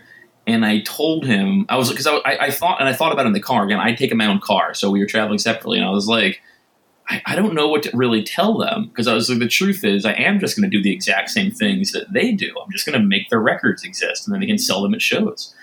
Um, but I sort of thought about these things I could that a label could offer, and I kind Right. of offered them all. I was like, you know what? Here's things, some things you can't do yourself, like real distribution, where you're really promoting records in stores and doing posters Yep. like real pu- publicity, like a publicist. Which at the time, it's funny now. A publicist is like this thing that every band has. At the time, it was really, really unheard of. We weren't. We, we weren't like no, that that's big level. That's that's stepping into a different level of world of of labels and and for that size and what you were doing, yeah. that's a pretty big difference. Yeah. especially in 2007, the idea of hiring a publicist to work a record like that didn't make sense. So I was like, you know, a publicist, we can do a radio campaign, we can do all these things that you would get not just even at like a label like Gern Blandsten, but a label a level up from that. Like, Yeah, that's that's that's when you start talking about the matadors of the world. right? We were like, so I was like, you know what? You guys are that good. You you will one day be on a label like that. Why don't we just be that label? And that was kind of my pitch. Um, and then the next day, I kept hanging out with them on tour. We were in Baltimore, and again, we took two separate cars. Um, or I took I took my my car. They took a van, and we were eating like crab cakes. I, I was the only one eating. Actually, they probably didn't even eat crab cakes. I was like crab cakes at the mall, and so we were there. I was getting like crab cakes with them and talking, and they were like, you know what? We thought about what you said, and we're gonna do it. And I was like, oh my god, like holy shit, you know. Um, yeah, okay, and that was the really a big moment that changed everything because then I'm like driving home and I'm like, okay, I don't know anything about publicists, about radio, about promoting records to stores, about distribution. Um, so I'm going to have to learn it all. Like, I'm going to have to figure out how to do all that stuff and how to actually offer that stuff um, to them. But I feel like I actually also have a band that if I do that stuff, it'll actually work. Because I, I, I, again, it's funny because now like a band will start and like at their first show, they're like figuring out who the publicist is going to be for the record. right. Right. Um, yeah. and I'm not, and, and I'm not saying that as a dig against the band. That's just the way the world, like the the, the entire, like the, the that that's how This world of music, yeah. There's it's moved it's moved very quickly. There's there's and for better or worse, and we we can parse this later if we want, but but it, it there's a jump in this like okay who how, what are we who's working this record? How are we getting it out there? Do we need a manager right now? This correct. Yeah. booking agent's talking to us etc Yeah, but and, and also like what a publicist actually does now is very different than what a publicist was doing in 2007. yes. So- i mean the industry's flipped over. It's very different. Yeah, it's just a whole different thing, and so there were just all these questions. But it did feel to me where I was like, I really was. I was like, if this band signed to Matter, if this band signed to Sub Pop, if this band you know signed to Merge or something, if this band signed to Rock Stars, what would those labels do? They'd hire them a publicist, and the publicist would actually give return on investment for lack of a better word they would do a radio thing and that radio thing would actually somehow return i don't know how that stuff works but i know that it would for a band that is like this so i will just start figuring it out um and that was really the beginning of like the don giovanni that people know today you know it's funny like you guys both are probably weirdly more familiar with like the first 28 releases, you know, than the next like 100 to next 200 releases. We're, we're at about 230. I'm scheduling 230 right now. That's and It's awesome. funny because a lot of people just think of these first 28, um, and that's cool. I think that's great. But it's like, so, but it's like really that was like this dividing line, and, and a lot of ethos like carried over. Like a, there's a lot of things that I do now. In fact, there's more things that I do now that are similar to what I was doing for those first 28 releases than things I do differently. Um, but that was the moment I'm like, I guess I have to become the label this band deserves. You know, I, I can't just be that old label. I have to become the label for a band like this, or I'll like lose this band, and I should lose this band. I, it's like they're letting me work with this great record. I need Yeah. to become a label like that, and or, or just like stop.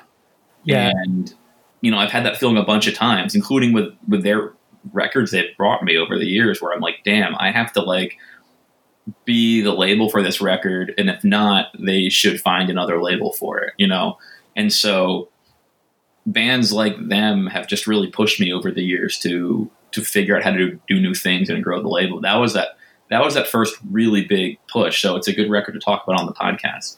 So you mentioned it a few times throughout that story. Thanks for filling us in on all of that. That was awesome. Yeah, Um, sorry, that's a long winded. no, no, it's great. I love it. Um, It- but yo, it was the best way to answer the w- tell us about Don Giovanni. I think we learned a lot. You know, yeah, exactly. It wasn't exactly one and a half minutes, but you know, you got Yeah, sorry. Um, no, no.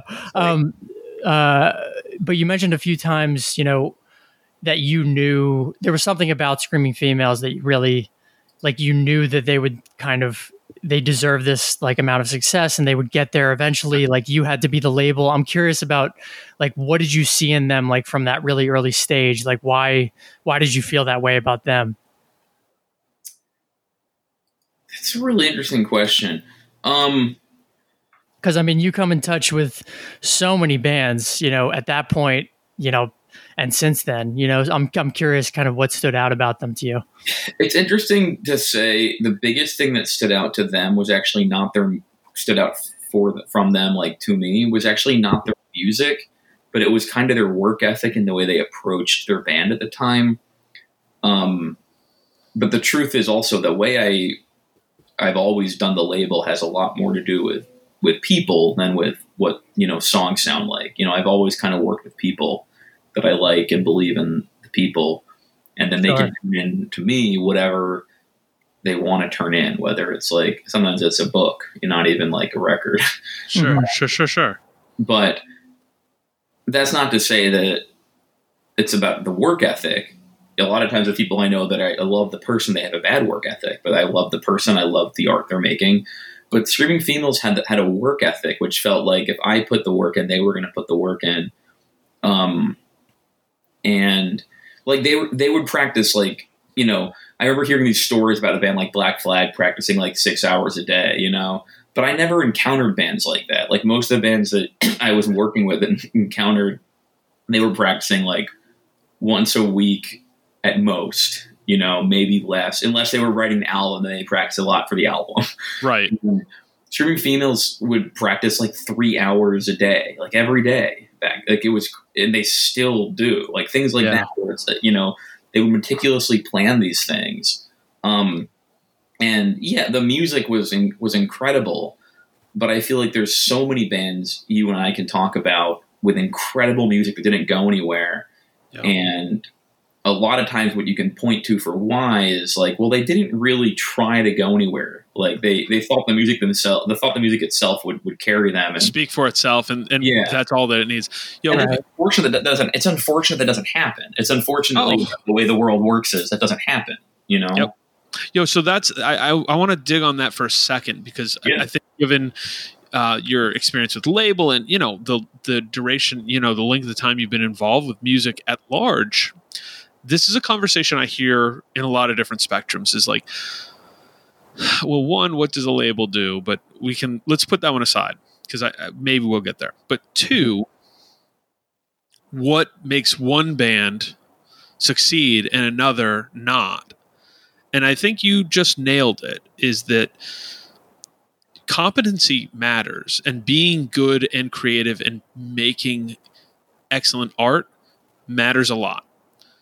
But then that work ethic component, are you willing to put in the time that it takes?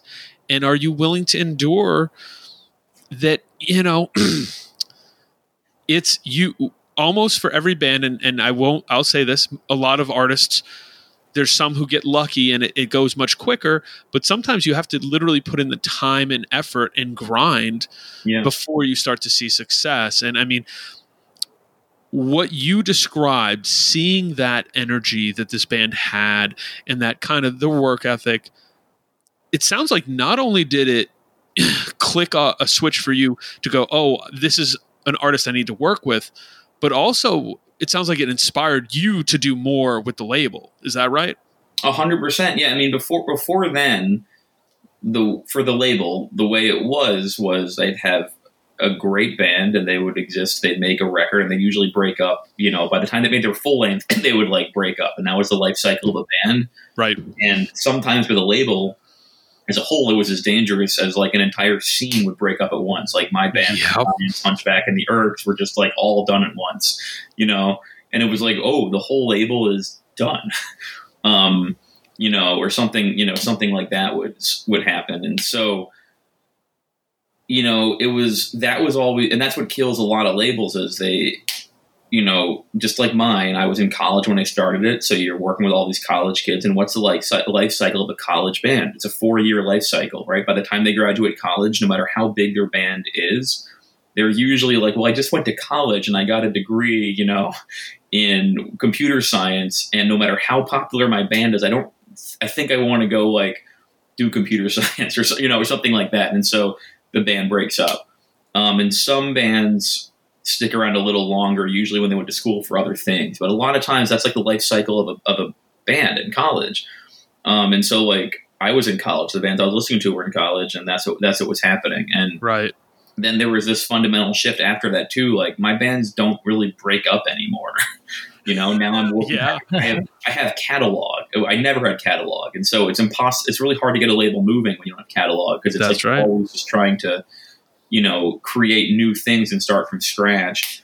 And now all of a sudden, you know, like I have albums. I'm like, this is the fifth record from this band. This is the eighth record from this band. This is the third record from this band. And you can put that time and energy into into like growing things slowly because things grow very, very slowly. Like the success Screaming Females have had was far from overnight. They've been doing this as I've been doing this 18 years. I think they've been doing this 15 years, you know, maybe Right. 16 years.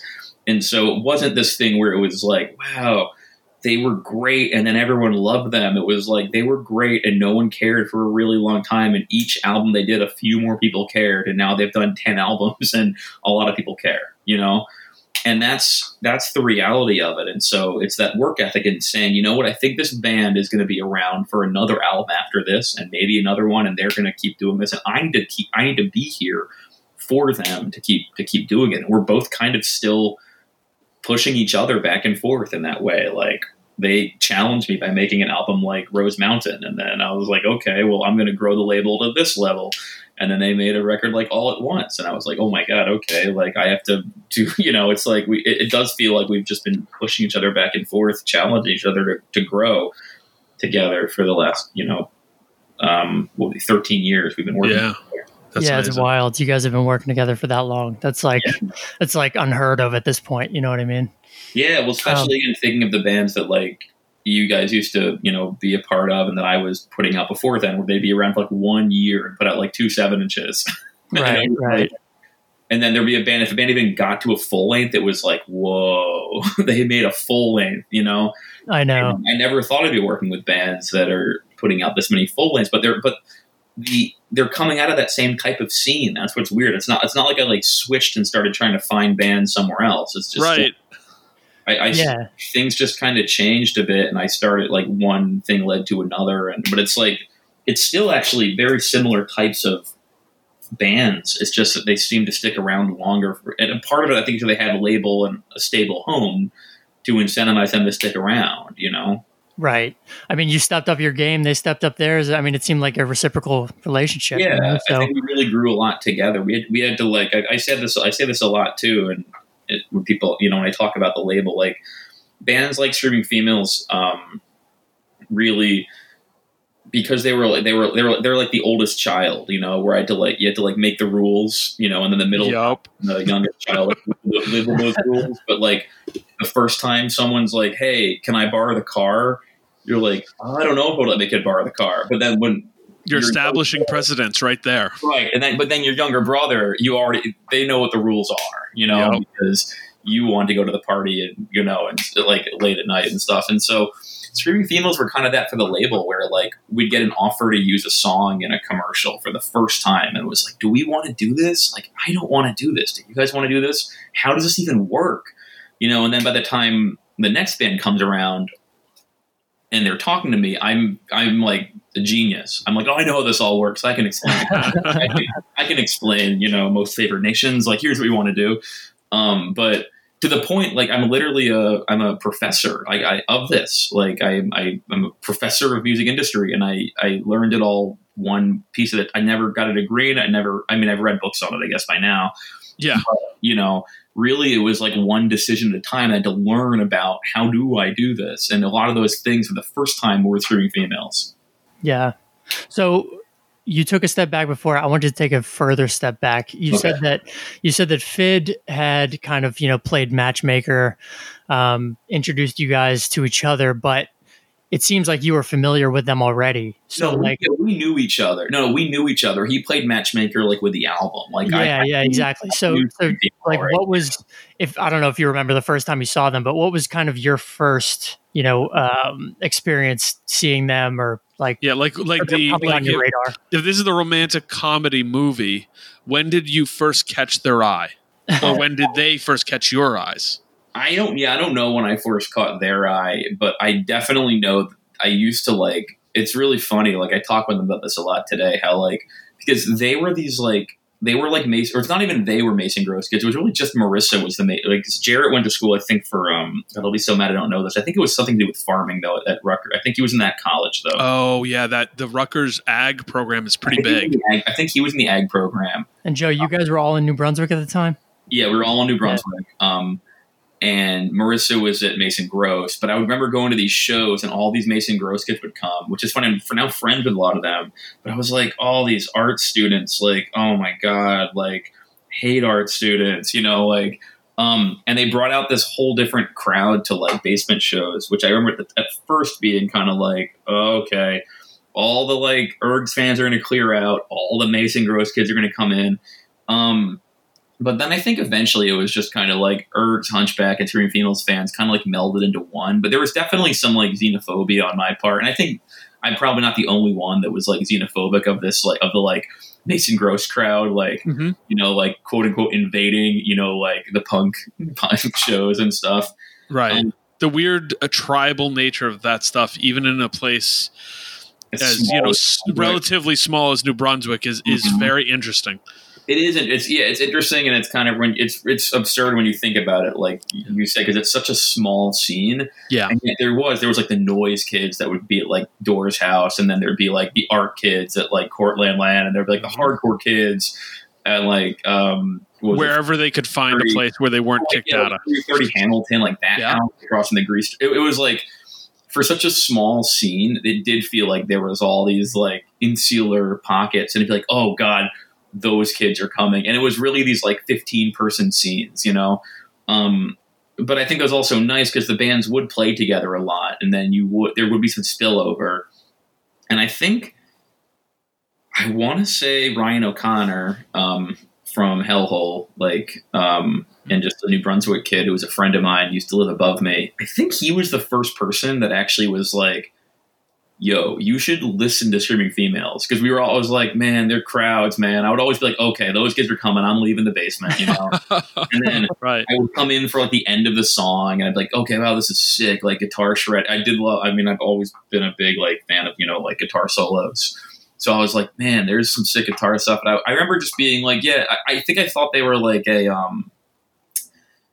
Novelty is not the right word because I knew they were like a serious band. I think I just felt like they were from this other world. Like I felt like they were. It was like lightning bolt coming to town or something, you know. And I was Right. like, Yeah. Yeah. Yeah.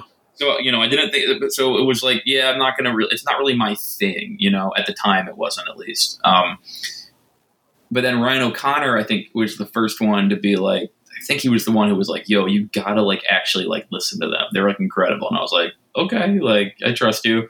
Um, and I did, and they they it was funny. They were actually instantly incredible. Like I remember when I put on Baby Teeth, um, instantly, like the very first song on there um, is incredible.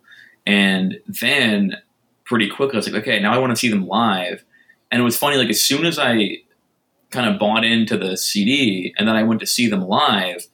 I started liking the crowd. I was like, "Oh, these kids are cool! Like, I like this crowd." Yeah, you get a different energy. Compare that energy. What do you? What did you like about the crowd? Um, much more diverse than a hardcore show. Um, Yeah. Still mostly white though at the time. Like, Sure, but at least sure. there was a lot more women in the crowd. Um, and they just like, like something I, I never liked about hardcore shows. Like I always liked the music, but I it, it, it felt like there was this like it all hardcore shows always felt like there was like this serious pressure to conform to like some type of um something. No, I, yeah, I, I don't. I don't think there's many people who will disagree with you there. Yeah, and the something would change over the years, and that's that was always irony. Like you'd have to keep up with these like trends, so you weren't like wearing the wrong thing, the wrong. I never liked that, you know, um, about hardcore shows. I always felt like I wasn't the cool kid there, you know. Not that you know, well, not, well, that's that's the hard. That's the interesting part is that New Brunswick was such a mixed boat that um, you know the hardcore kids certainly had their own little niche carved out, and and you know it seems like it it has for a long time, but but essentially for for someone who's not initiated if you're hearing us talk about this imagine there's a bunch of weird kids and a bunch of weird people in general but there's one little cluster of weird people who kind of are like yeah yeah yeah you guys are all weird but not in our way. Our way is the cool way and that's the weird we want. And like whatever your weird is eh, you know. And that i mean joe you know what you're describing almost parallels that like because you're right like there's so much that's like hey this is a group of people who all don't fit in but then it's like you have to fit in with the right crowd who doesn't fit in and and it sounds like the crowd you're describing you're, it was just like oh here's these these weirds all just doing weird stuff that, that's what I think was I was actually very comforting about it. Once I kind of like got over my own xenophobia about the crowd, was it didn't. Nobody at a screaming female show in New Brunswick in like 2006 was trying to be cool. There wasn't anyone that you're like, oh, this guy's trying to be the cool person. It was just like these people all know they're not cool, and that actually makes them really cool. Whereas at every hardcore show, we would just you could point out all the people that like thought they were the coolest guy there, trying to be the coolest guy there, you know. And again, the music was still really good, but there were, it was just like I, I appreciated the vibe so much of like it's funny everything I was like afraid of about the crowd um, was actually what I ended up really coming to appreciate. And so I started kind of like it was just you know I started going to those shows, you know. Um, every, I would see them. I mean, I guess I would see all the bands every time I could in New Brunswick, but including including them, you know. so you know um let's kind of skip back to power move here Sure. and yeah. focus in you you've already circled around and given us a good entry point you could tell that things were getting a little more serious they have an offer from Gern they have you know, the, that was the that was the ergs. Oh that's the ergs. I'm sorry. I'm sorry. Um for Okay. screaming females then w- with power move what what was it that was going on that made you realize hey this ha- this is something that's significant. This is something where we're gonna have to step our game up. Tell us about that era in general and like what was going on with the band to the best of your your r- memory. So the the things going on were one, they had released two albums already. Power Move was their third album, and again, we're talking about this world where the average life cycle of any band that I could like name at the time that wasn't like a quote unquote like real band or well established band was like they would break up on their full length. You know, maybe they would have like two full lengths and break up on the second full length, you know, if they started with a full length or something, you know. It was just like they had two albums and they felt like they were coming on this third. And then the third album, they were playing all these songs off it live, and the songs were really, really good. Like they had hits. Like there was like they had like songs on their records that were like hits where I was like, this song is objectively a really good song, you know? Um and I could play this for some stranger and I feel like they would appreciate it. Um and they felt like they were a band that could play with anyone. They could totally play hardcore shows, but they could also play with a band like, you know, Vicious when they came through, or they could they could play with Hunchback, or they could play with Right. Vivian Girls. Like they could, but they could also play with like you know trash talk or something. Like you could, they could just play with whoever was hap- what, what they could play with like whatever was happening at the time because they were just like a DIY philosophy um, and just playing really interesting weird music.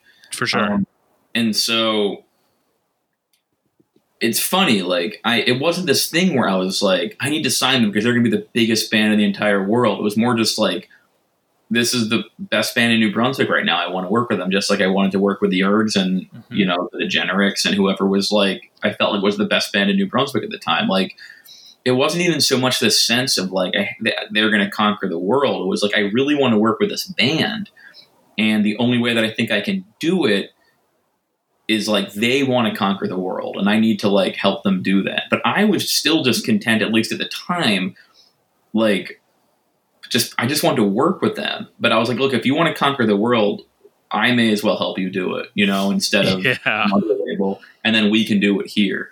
But the Nice. truth is, like, I would have been just as happy if they just wanted to stick around playing New Brunswick. um, they were just such a good. They were just such a good band, and they had like hits. They had like these songs that were just like I was like, I want to be the one that puts this song out, you know. Um, and I think that's what it was. I was just like I could, and I, and I, I mean, I, I guess I'm being a little facetious. Like I, could, I really could see a lot of potential in them. And I think it was because they had these hit songs. They just had great, great songs. Um, and they had the, this work ethic where again, I was like, you know what? If I give this my all, I'm not gonna be disappointed. Like I'm giving it my all, and they're not doing anything. Um, You know, Right. from a label perspective, this is a weird thing, but I've put out some records in my time and I've worked at different levels of it and all that. But some bands can succeed as a touring act, at least to a certain level, based purely on uh, work ethic and how much sweat equity they put in. But when you work with a band, and I luckily, you know, I, I feel like I haven't done that very much. Most of the bands I've worked with, I've at least felt invested and really appreciated the music they were creating, and and felt like, wow, this is this is valuable, this is valid, this is good. But but you know, there have been a few bands I've seen or worked with even kind of loosely, and it's been like, uh, you know, you work really hard, and that's going to take you far enough, and like you've you've put the go in. But I I also think you gotta have tracks. yep. Yeah. You know, you gotta have songs that people respond to. And, you know, it honestly doesn't matter whether it's 500 cap room, a VFW hall, a bar, or a basement. Music is going to get people to respond when you have that kind of power. And I mean, you know, when we talk about Power Move on varying levels, the first song on the album, that's just a that's a hit. That's a No, that, yeah, no, that was a song that Bell was. That was a song that, like, I remember when I heard it, I was like, "Oh my god, I want to put out this next record." They have like a, they wrote like a hit song, Yeah. you know, um, and that was obviously our choice. You know, we were. It was like when we started agreeing, there was no like, what should we use for that first song? We, you know, Right. you know, it was like that's going to be Bell. Like that's the one that we're going to start. You know, s- telling people to like listen to. Like I guess like a quote unquote. I don't know if we use the word singles the way we use it now, so I can't remember what we would have called it. But like sure. the, the MP3 we're going to put on our website. Right. This Oh. is the lead. This is this is Right. this is uh, we're we're putting our best foot forward, and it's this song. It's Yep. Bell. There was no, there wasn't like, I wonder what it should be. Yeah, they had this like hit song. Um, Yeah. And I was like, man, I want to be the one that works for them on it, you know? And so, yeah, exactly. They just had tracks. Did you have any involvement in the uh, the recording process at all, or was it kind of? Did you hear it? You know, when it all finished up Um, for the first time. Yeah, no, I mean, I my involvement in stuff like that is it's always like very hand like there unless a band wants me to kind of actually come in and be a producer, they really want me my input in there. I I try to be very hands off and let artists figure that out. So I mean, my involvement, I, I hung around. You know, I, I, I mean, friends with Eric who recorded it and stuff, and I, I um, enjoy like spending time there. But it was sort of like their decisions. You know, we discussed it. Like, I think I think recording at Hunt was actually just like a foregone conclusion. Mhm. Yeah. We discuss a lot of things at end involving like art and everything and layout, but ultimately I leave it up to artists and let you know. Um, I think that's what what makes they're they're good artists. It's like I'm that's quite literally what they are. So why am I gonna like come in? No, for sure. For sure. So I'm, it's more helping them. Like here's some ideas, here's some stuff to work with.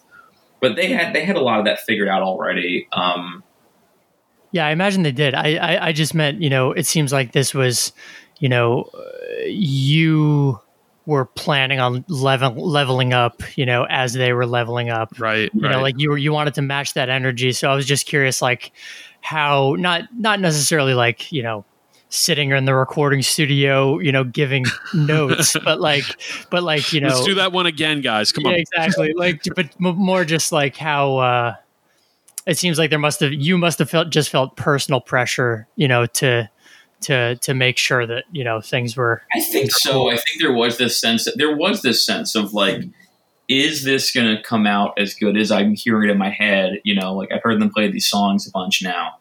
What are they going to sound like recorded? Are they going to be good? Or are these going to be something I'm embarrassed to play for people? Or even though I like, you know, and but at the same time, it was like this trust. It was again, it was like this is what they do. They're a really good band. They'll think they'll record it well. Um, you know, I went to the studio as much as they let me. I can't remember how many days I was there or not. You know, but I was like, Sure. only when to come by. You know, they, they recorded in Milltown, and I was just like, or maybe Millstone. I forget one of the two of those. Yeah, right there. Yeah, they're right near each. Like, yeah, I think I forget if it was Milltone, Millstone or Milltown, but it recorded at Hunt, the old Hunt studio. Um, and yeah, I just remember being really excited, and it, they spent like five. I don't remember how many days they spent. They would definitely know, but it, it felt like also like most of the records we'd made by then were in this like three day process where you'd show up on a Friday, usually at Chris Pierce's house, Yep. you know, record the whole thing on Saturday and then spend Sunday mixing it, and then you would leave with a finished record. And this was like, I don't know, maybe they spent like a week. I don't know. I don't. and I I mean, Marissa worked at the studio as an intern, and so I feel like they probably actually spent like more time even than like going back. And but I just was like, wow, they're spending like a ton of time, and this is like a real rock band, like Yeah. you know, everything. So it did. It felt like they were giving that attention, and um, and yeah. So, so I wanted to ask, based on kind of what you just said there, um, you had a familiarity with these songs before they recorded the record. Do you think? And I mean, I- I have a lean here because one of the things that I think jumps out about Power Move is that there's a lot of energy on that record. And do you think they were able to capture that with the recording? Was there anything that you're like that surprised you? Either you know, like oh, you know, like uh, probably largely positive, but like, do you feel as though what you remembered, the feeling you had when you heard it off the the recording, you're like, well, yeah, you got it. Um, I mean, I remember it sounding fantastic at the time. I I, I remember not really. I'm never. I'm never very critical of things once the artist turns them in. That's part of my like philosophy towards running a label. Again, is like Which, which is a good thing, honestly. knowing. I hope it is. Yeah, I mean, I think it's like I said, it's got me pretty far, and artists seem to like working with me. But I, it's it's again, it's like my feedback to artists. Like I still, it's not. I'm not. It's not like I don't talk to them. I talk to them a lot about making records, but a lot of what we talk about is like, is this the record that you wanted to make? Yes. So not like, is this the record I wanted you to make? Is this how I think it would sound? But sometimes they'll, you know, sometimes they'll complain. You know what? I wish I had more time. I wish we had done this. This is, you know, that's the kind of thing we can discuss. Like, is this the record you wanted to make? Um, is sort of the question that you know because they'll always ask me, "Do you like it?" I'm like, "Of course I like it. This is the it's the record you wanted to make, right? Like, of course then, I, then of course I like it." Well, so Um, here's here's my my parse then for there because I like that, um, and you don't have to get specific. This is our our Don Giovanni. Uh, no, I don't keep. I, I tell all. I don't. good, people- good, good. Let's keep. You know, we can leave names out because I, I don't feel fair doing this. But I've worked with bands who immediately following the recording, and this is one of the saddest. It's only happened a couple times. Immediately following recording, they finish, they get the the master back, they get it back. They're like, "Hey, we don't like this record." Has that ever happened to you? Oh yeah, many. I mean, many times. How do you deal with that? What have you done? Um, in one case, Yeah. I they let them re-record the entire record. Um, we've had records re-recorded though entirely. Um, but there's a record. This is an early record. You guys don't know, don't, might not realize this, but the, Sure. the, the Dust Heads full length was recorded twice. The version on the CD uh, collection is not the same as the version on the vinyl. Um, really interesting. they re-recorded the entire thing. They hated the first, rec- and they should have hated the first recording. It wasn't very good. Um, well and that's that's sort of one of those things because as we're talking like like I, I i am also a huge believer like i can have my personal feelings and if somebody wants my criticism i'm happy to offer them. But if what you went into the studio as the artist and what you came out with was what you intended and what you want that's what it should be. Like Yeah. you know that's that's there's you know and and people can feel ways about that but you made what you wanted to make. Fantastic. That's here we are this is the process Yeah, I mean, I think you. The answer is, I think usually these problems that artists have when they come out and they don't like something, it's they're not like tear down, like full tear downs. Yep. They're like, you know what? I, it's like, and it's like, you know, what, let's just spend like a couple hundred dollars, go back and fix the vocal, or go back and fix the. Is it just like you know?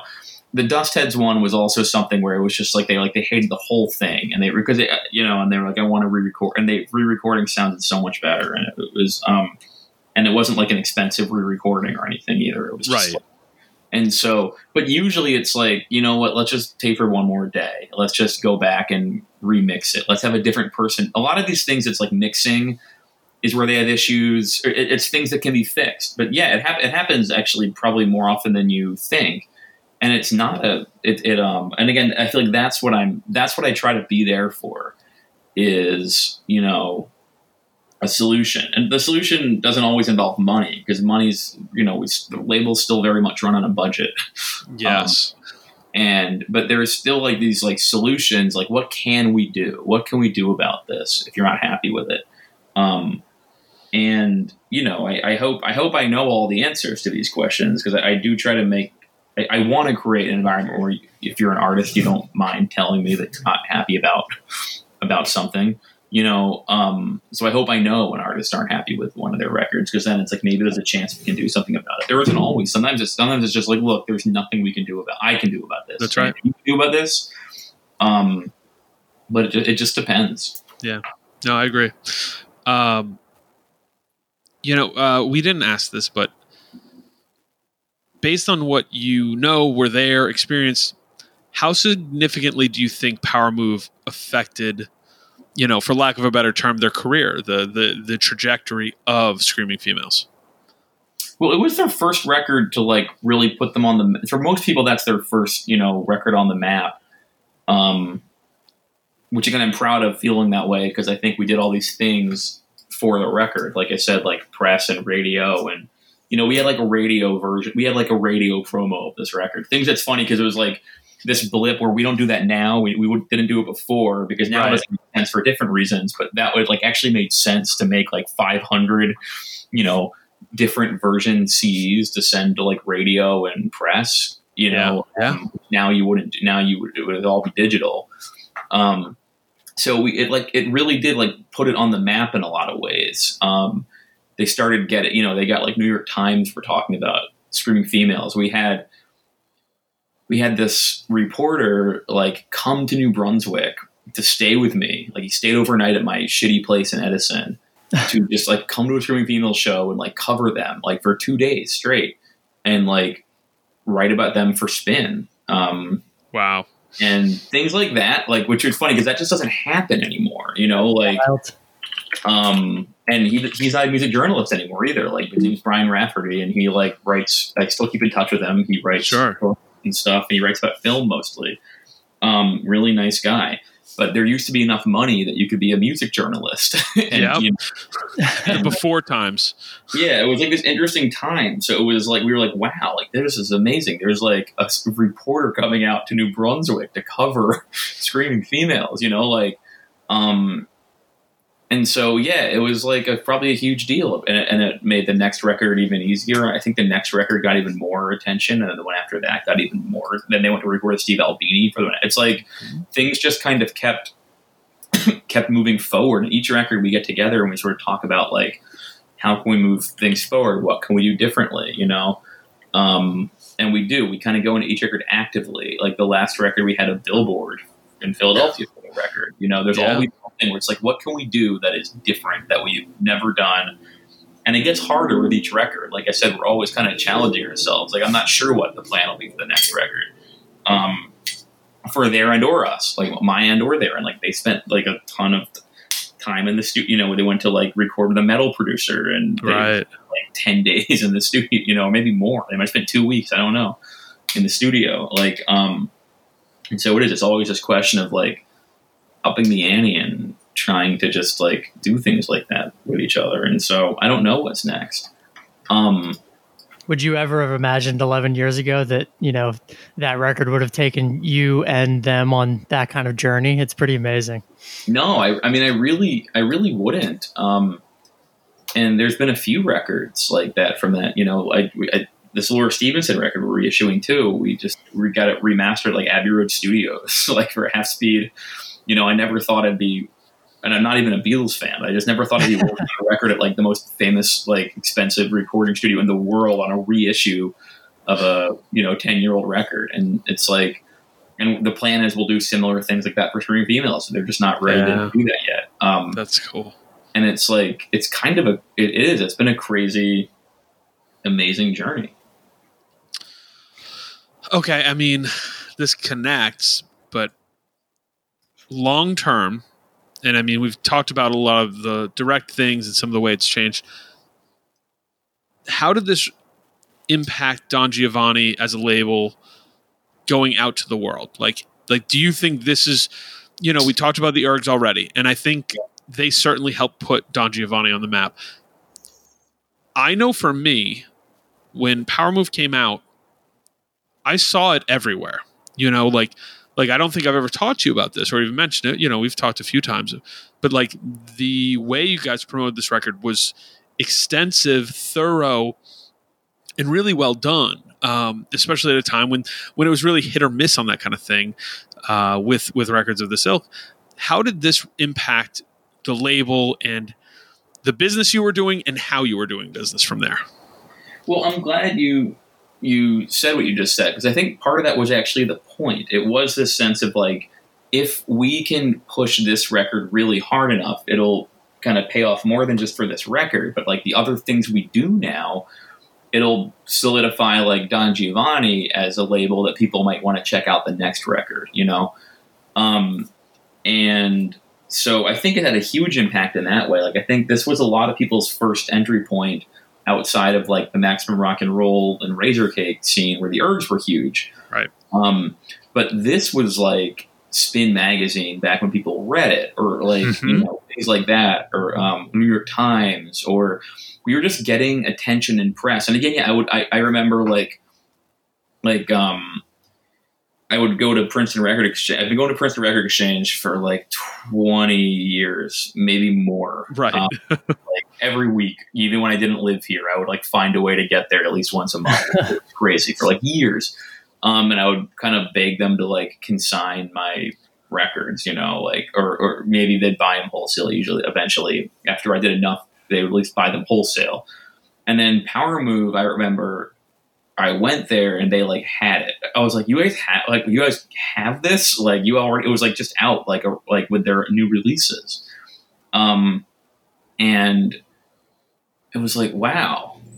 It was it was it was a big deal for me too. It was like just getting the label attention in all these places, people that were like they saw it as the kind of record they had to actually order from their distributor because it was getting enough press as opposed to like the guy coming in and hoping they take some and then coming to check on it and they sold them, you know. and Curmudgeon was still around. I remember too. This was like near the near the Oh end. yeah, that's right. But I remember Bill telling me that he, that we were selling more records than like than um Chunksaah, and Chunksaah Oh, was wow. like a perennial big New Jersey label wise. Like, and I think it was they were just sell like tons of copies of like Hopeless Romantic and you know Mhm. like Yeah, the bouncing bouncing souls back catalog blown yeah, there away. were tons of those records always, and that was like, and it was like, yeah, you guys are actually selling even more than those. I was like, really? Like, holy shit! Like, that's what it was. It was like it meant a lot of people were just like um, finding the label through that, and it, and it, led directly. I, I we just did this long podcast series on Laura Stevenson, so it's still fresh on my mind Mhm. on Sit Resist, and Power Move factored into that story a lot because it was that was sort of the way when I went to Laura, and it was like Laura, like you need a real label. Look what we did for Power Move, you know, and it Mhm, they yeah. went and recorded at Hunt Studio because Three Females recorded there, and we hired some of the same people that worked on Power Move, and it was like, wow, now we almost have like a system for how the label can can do stuff, you know. Um, and it was the same. Laura too has an incredible work ethic, and it's like I think when you see someone with a strong work ethic making good songs, um, a lot of people have one or the other. But when you see Mhm. both, it's like, damn, man, this is something that I want to work hard. It makes you want to work hard, you know, Yeah, with them. And so yeah, it had a huge impact on how we do things. true. for sure. So, I think I have one or two more questions for you. Um, Yeah. The next one is I know it's going to be tough because I know, you know, the Screaming Females are kind of, you know, you talked about them like you've had, you know, this really long relationship and all of this. Where does this record fall for you in terms of, you know, your favorite Screaming Females material personally? I know that it obviously has, you know, uh, like you have a special relationship with this record because of the impact it had on the label um, and also the band. But you know, I guess in your like kind of hierarchy of screaming females material, where does this where does this fall for you, or you know, what does it mean to you? I guess. That's a great question, and, and I mean, it means a ton to me for a few reasons. Like, I mean, and I'm not just saying this. Like, I'm, every band and every artist on the label really is like a friend at some level. Like, it's just the way I run the label. I'm not really signing strangers. I'm like usually know people first, so it's like I I just text and hang out with like all the artists on the label, like at some level. But An, an important way to, to to run an independent label. I think if you're not doing that, you're doing something wrong. Yeah, I think it's really important. Like, is it, I mean, it's because they're all part of the same kind of scene and community, so we're just usually texting about the same type of things. Mm-hmm. But screaming females, I have just an even. They're like my best friends, you know. Like outside of No. outside of the label, I don't mean in the label. It's like outside of the label. Like I I, I hung out with Marissa today. I, I hang out with Marissa. She's like every day, you know. I Yeah. Like literally like I you know. And Jarrett does work at my on my mom's house for her and stuff like that. And it's like they're like so I mean, and that all started here. So they're they're really special like people to me. Um, but that makes the record so much harder to even think about as just like music. You know, it's like like when I, I have a, I have a five and a half year old. Like when she makes art, every piece of art she makes is like the most incredible thing I've ever seen. You know, and I'm not I, have you have you been able to throw any of it away yet? not yet, and I keep being like at some point I'm going to have to throw this away. But I I I have several boxes of my six year old's art, and it is it's uh it's not it's excruciating. yeah, I just I know I'm like I can't throw it away, but I'm also like, and sometimes she's just gluing like, you know, like a puffy thing to an old paper towel roll, or and I'm like, I Yep. still and drawing eyes on, it, and I'm like, I can't get rid of even this, you know. I know, I know. So, but the point is that actually is then you understand as well as I do. That's what these screaming females records are like to me at this at this level, where I'm like, these people that I love made this thing. Um, so what's actually weird is then what that weirdly means for me is like my favorite records personally are kind of the ones they made before I started working with them. Which are- oh, okay. They're probably objectively they're like worst records in a lot of ways. Sure, sure, sure. Well, they, like they one they self-recorded and one they recorded with with buckets, but intentionally did nothing. They were just like record us live, like they were just like just do like a flat recording, and yet I find those two to be so endearing, and I listen to them all the time. Um, and I think, and again, we actually eventually like took them over. Like we pressed them now, but and we and we have for since almost Power Move when we started. with DG thirty one was Baby Teeth. Yep. and I think DG thirty seven was the TV reissue. I'm trying to recall. Um, but and I, I'm not. I do not have these in front of me. Um, Mhm. so I'm trying to recall. But um, but it's like I find those ones really special in this way where it's like before I even was working with them, I, I go, I just takes me back to these like New Brunswick shows. But then each record they turn in, I listen to like obsessively, you know, in this other way where I'm like in awe of it. Um, but so Power Move is always going to be special too because it was like this first thing that was like mine. Mhm. Um, like I worked with them on this record. These are my screaming female songs, you know, like Right. my- you know what I mean when I say mine. Of course, yeah. Obviously it's not mine, but it it was like the sense of like this is really special. Um, but for me, I actually get this get this question a lot about like picking my favorite screaming females record. And so for me though, from when I met them, from before Power Move, I was like, you guys have to make a live record. Like you're the kind of band that should make a Mhm. live record. Um, and they were like, that's ridiculous. We don't want to do it. And I was begging them to do that for years. And after knowing them for about maybe six six years, um, it's the same thing. It was a pitch. I was like, what if instead of just making a live record, we hire Steve Albini and we spend two days at Maxwell's making like a live album? Um, and that piqued their interest. And then Maxwell's closed, and so we asked Steve where we could do it in Chicago, and he suggested the Hideout, which was like Okay. Chicago, which is Chicago's version of Maxwell's. Yeah. Um, and so live at the Hideout is going to be a really special record for me always because it documents this thing that I always was like trying to document.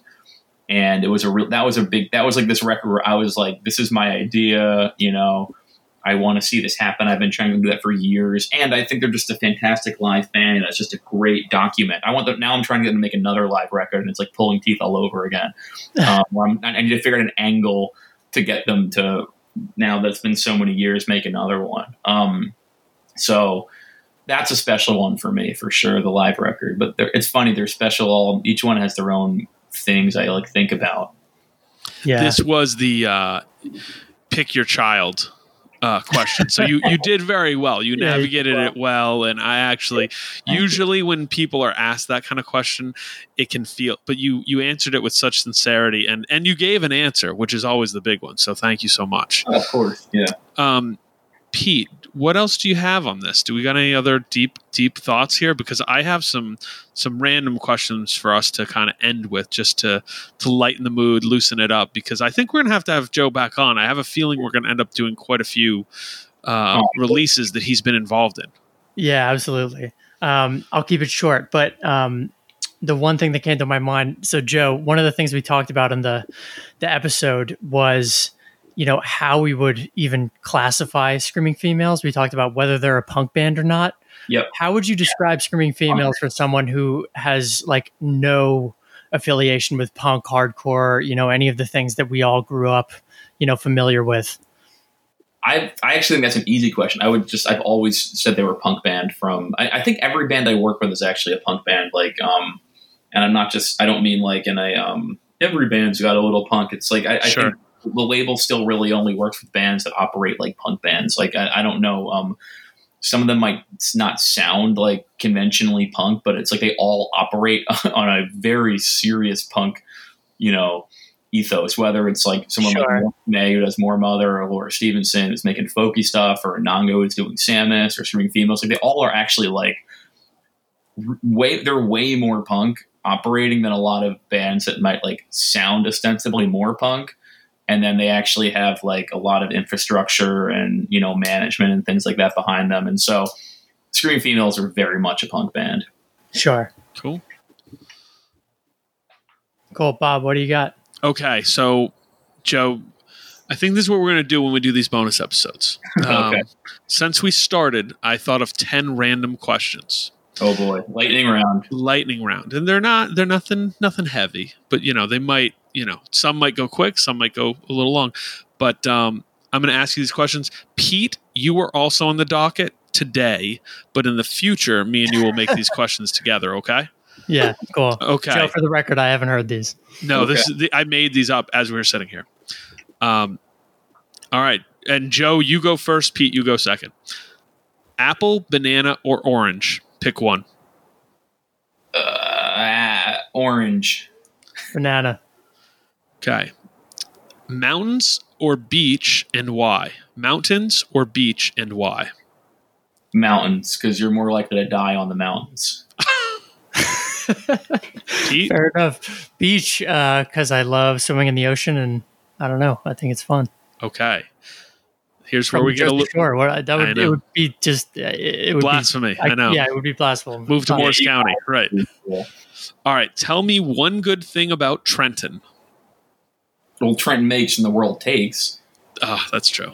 But I also lo- I love Trenton. I'm like, I mean, am, did you count Hamilton and you count the Metro Trenton like Hamilton? Yeah, let's count Metro Trenton because I do. Hamilton, Hamilton's got some redeeming qualities. You got AMC Hamilton. You got red, white, and blue, and Ewing. Or The red, Hamilton. white, and blue and Ewing is incredible. Worth Yeah, the so- drive from the shore. But also, yeah, Ham, I, I love Trenton. Trenton, and also Trenton makes the world takes. Uh, Trenton makes the world takes both the saying and the sign across the bridge. Yes. Fantastic. And, and yeah, and the mouthpiece uh, album where the photos. That's right. The Face Tomorrow record. Pete, True. tell me one good thing about Trenton. Joe Joe got everything. I have nothing to add. I think I did. I think I did the complete Trenton. It Yeah. really did. Um, oh, you know what? They actually have some good pizza places out there. And I won't reveal the names, but there's, I believe they do a good mustard pie at one of those spots, which Mustard sounds weird, pie. but is excellent. No, I believe. I believe it. Okay, Is it like leading mustard, in, mustard with the cheese. yeah, which sounds crazy, but Pete will Wild. go soon. Okay, Yeah, let's go. okay. Joe, meet up with us. Um, I'm in. I live very close. great. What is the last thing you ate? Um, I, I just I was at Wawa before this. I had like a peach iced tea and some chips and a cookie. It was really gross. It's really gross. I wish you didn't ask me that. Pete? My wife made some homemade ramen. It was delicious. wow, yeah, Pete won that round. Yeah. Um, if you had a pet bird, what would its name be? Peter for Peter Stanfield because he has uh, he had two pet uh, parrots. All right. And I'm gonna name it Frank. Frank. Yeah, Frank the bird.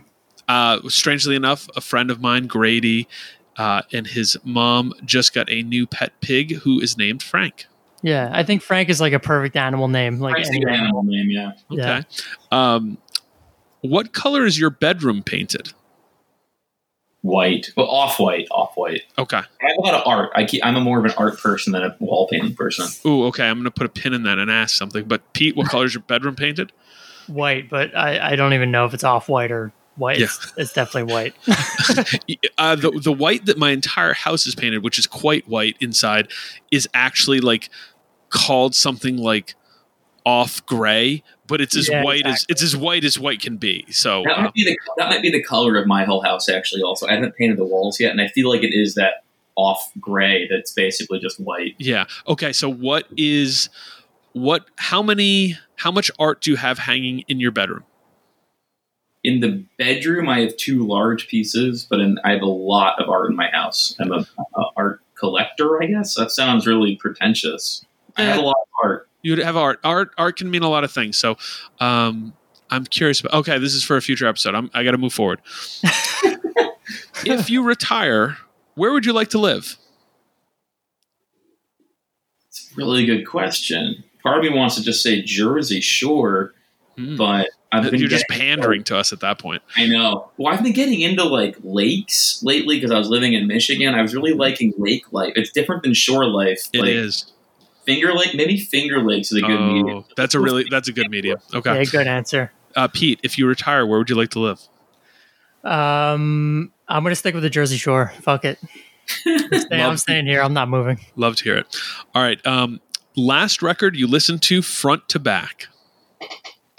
Oh god, that's something lame. I was about to get up and check. Please yeah, do. tough. Yeah, we're getting live. Pete, while he's doing that, what's your answer?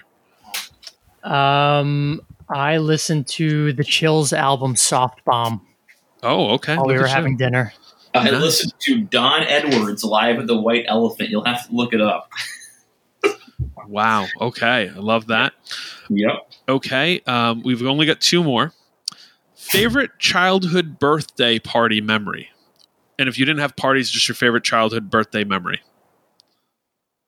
I did have a birthday party, and I want to say sixth or seventh grade, where we all played like we played like a giant game of Magic: The Gathering. Like we sat and played like a twelve player, like in a circle game of Magic: The Gathering. We did. I did it at the comic shop. Oh, that sounds awesome! Wow. It was. It was uh, also probably really pathetic, but it was awesome too. So I I think it's probably peak, and and given your age relative to that, um, you probably were dealing with some pretty what would now be expensive uh, cards. So I've learned. I've learned that. I've learned that I was dealing with some extremely expensive cards that I wish I should have saved. I didn't throw them away, but I, I remember. I, I, I do remember I sold them to some kid at school, and he gave me like thirty bucks, and I'm like, "Holy shit, thirty bucks!" I'm You know, rich. Yeah, That was big money at the time. Yeah. Probably three thousand dollars worth of cards. very likely. Pete, favorite b- childhood birthday memory. I don't remember how old I was. It was probably fifth or sixth grade, but there was a girl that I had a crush on, and it turned out she had a crush on me. And we, it was, it's, it kind of seems like the, the, the, you know, kind of courting that you talked about, Joe, where like Fid was, you know, making Yeah, intro and talking to the other person and match. Yeah, exactly. Um, that was going on with my friend, and somehow I ended up on the phone with her, and she was like, "I like you too." So it was like this very Whoa. like innocent like we hadn't even talked to each other in person really you know but we were t- having a conversation on the phone and it was like after my birthday party so i was psyched Look at and you, then Mr. like and then like nothing came of it you know because i was like too you were in fifth nervous to grade? even, Yeah. yeah because i was too nervous to even talk to her in person Aw. childhood There you romance. We need we need some more uh, like the the complexities of it all. It's like that. Pro- it was so profound that today we're talking about it, but in reality, like probably eight months later, you didn't. Neither of you existed in the same world as the other. You know what I mean? 100% yeah All right. The final question: weirdest travel story. Joe, kick us off. I don't travel that much, so I guess. Well, what do you count as like a travel story? Uh, the uh, as I say, the question is plain, so that could mean a car ride that's two hours or flying to Zimbabwe, whatever whatever it would be. I travel all the time in the country. I put like seventy thousand miles a year on my car. Very Um, good. But it, but it, just thinking of like a weird. So I go. I, I guess I stop at all kinds of weird places. I'm trying to think of weird place that ever stopped. Here, I'll, I'll give a good one. When Yeah. I was driving, I just did a road trip with my family to Yellowstone. On the way back, we stopped in Denver, saw uh, my my wife's cousin, and had a nice time in Denver. But then it was like, okay, we got to really start driving. So we're driving, driving, driving. Get about halfway through Kansas that night. It's like eleven o'clock at night. Stop, fill the tank at you know middle of nowhere, Russell, Kansas, actually rest area. Um, and uh, Amanda is shuffling things around in the back of the vehicle, and I hear her go, "Oh my god!" I hear a car screeching um, while we're at the gas pump. Uh, uh, like late '80s, early '90s Jeep, red Jeep Wrangler screeches by us, misses hitting the pump by about a foot. Front axle is smashed in half. Um, pulls the e-brake so he doesn't run through the gas station Holy crap! hops out of the car, is screaming, Somebody help me, help me. He's got a gun. To which the point we're like, Who's got a gun? Until the white pickup truck, lifted large white pickup truck, pulls up beside it, like out of nowhere. And a large man hops out of said truck. He did not have a gun that I saw, but he did chase the man into the store.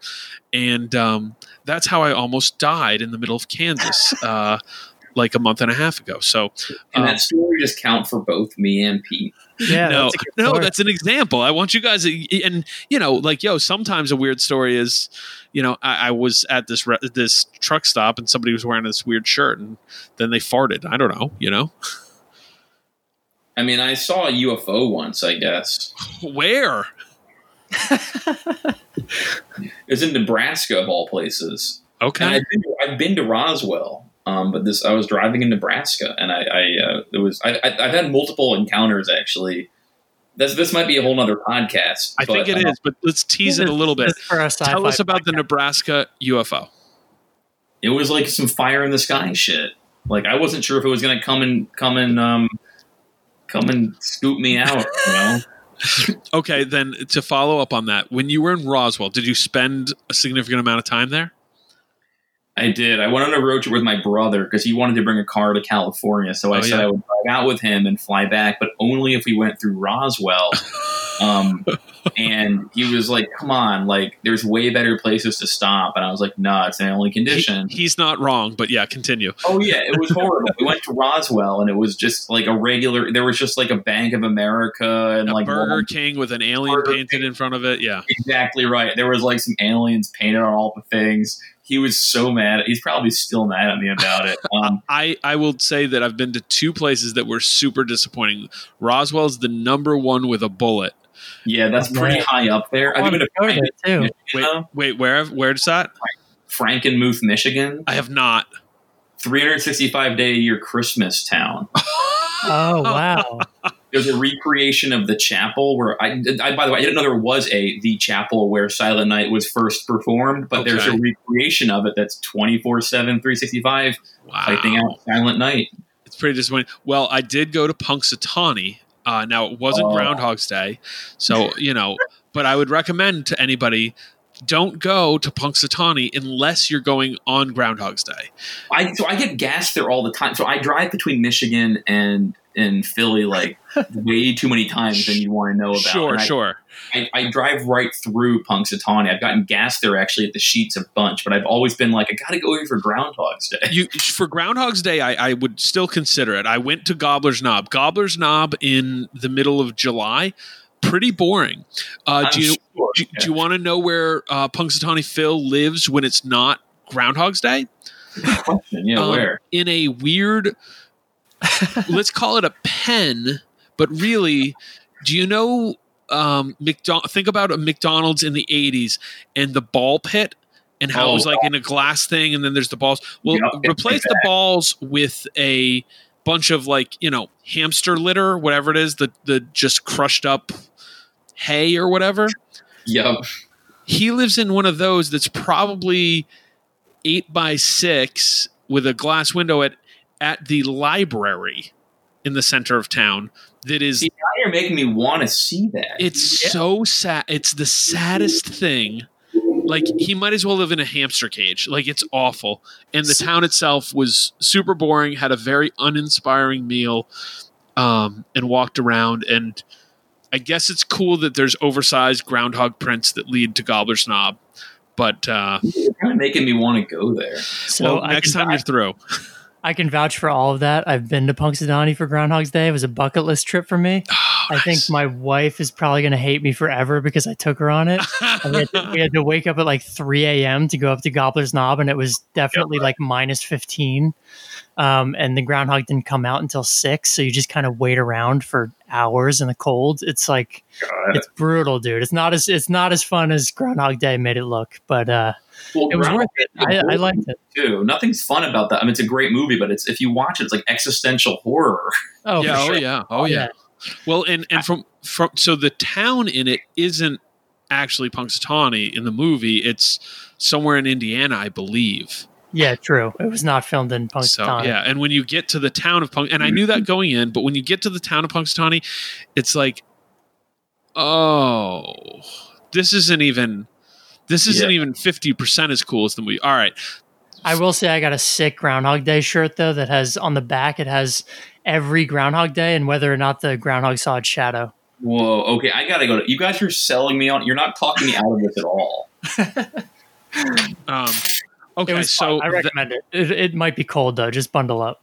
Yeah. Pete, do you have any other good travel story? That's a pretty good one. Maybe we'll say we'll we'll give you the Punxsutawney as your travel story, unless you have something better. Yeah, I don't know. I mean, That's pretty um, I good. was, I was I was gonna very short version. I was just gonna touch on uh, since Fid came into this conversation. Uh, it was a tour story. Maybe I'll tell the whole thing at some point, but. I was on the road with a band called Kamikaze, which I believe Joe was uh, Don Giovanni, John, Don Giovanni two. Number two. Yeah. Yep. um, we were staying in Akron, Ohio, and I at one point I walked into the house and I was like, "This looks like the hallway from The Shining." Um, and then I woke up the next morning and Fid was missing, and we couldn't find him. And this is pre cell phone, so we couldn't just call him. Um, and They might not have a cell phone still. Yeah, yeah. I, I think he just got one, so I think he did I think it is officially on the internet at this point. But Yeah. um, but long story short, we found him in a bush near the McDonald's on the highway, which was like three miles away from the house that we were staying at. So oh my god.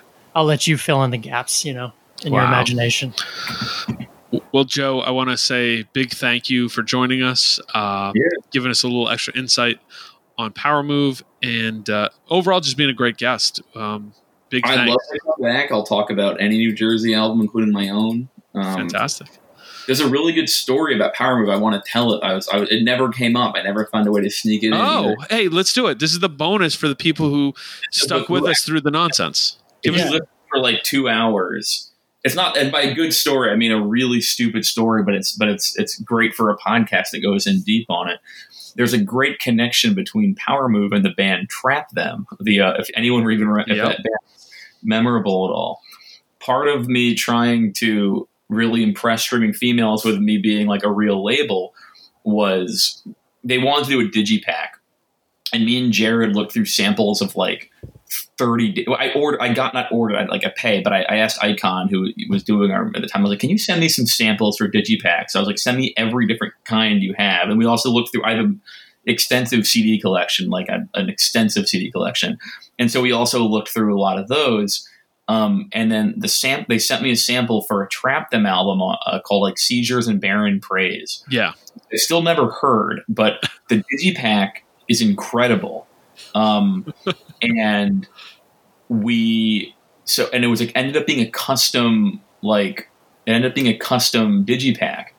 And it was it wasn't like they were like oh we we trapped them made those like custom we we it was, so it's like I guess we have to make a custom size. And it's like if you look at the original pressing of Power Moves CDs um they're these and they're these weird it's like a square. So it's more like an album than, than a than a rectangle which most cds are. Mhm. um, and then we also we looked at there was a Vic Chesnutt album we used for inspiration called um, not skitter on takeoff the one before that. Um, Uh, Vic Chesnutt's album from that same year Yeah. i wish i remember the name of it i should remember the name of it Yeah. we used that we realized we liked when there was an inner sleeve in it even though so we made these blank there was nothing to put on there we made these blank inner sleeves to put in there to give it a little more thickness and Yeah. so yeah. Yeah.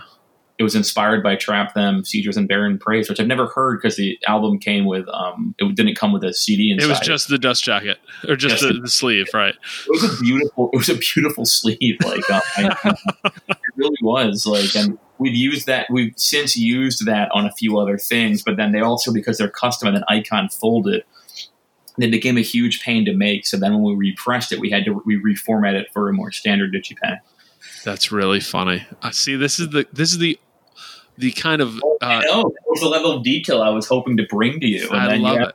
these more interesting questions well, you know what? Next time we're gonna do a full breakdown on the uh, the layouts and the CMYK and all that, um, and see Yeah. see how we can break it down. But there's, a uh, lot of, there's a lot of that all right, so everybody, thank you for joining us. Joe, obviously, thank you for Yeah. joining us. Yeah, Joe, thanks for your time. Appreciate it. take care do I just click buy or whatever No, we'll do it. Hang on. Yeah. Bye, everybody. Bye, everybody. it's great be in touch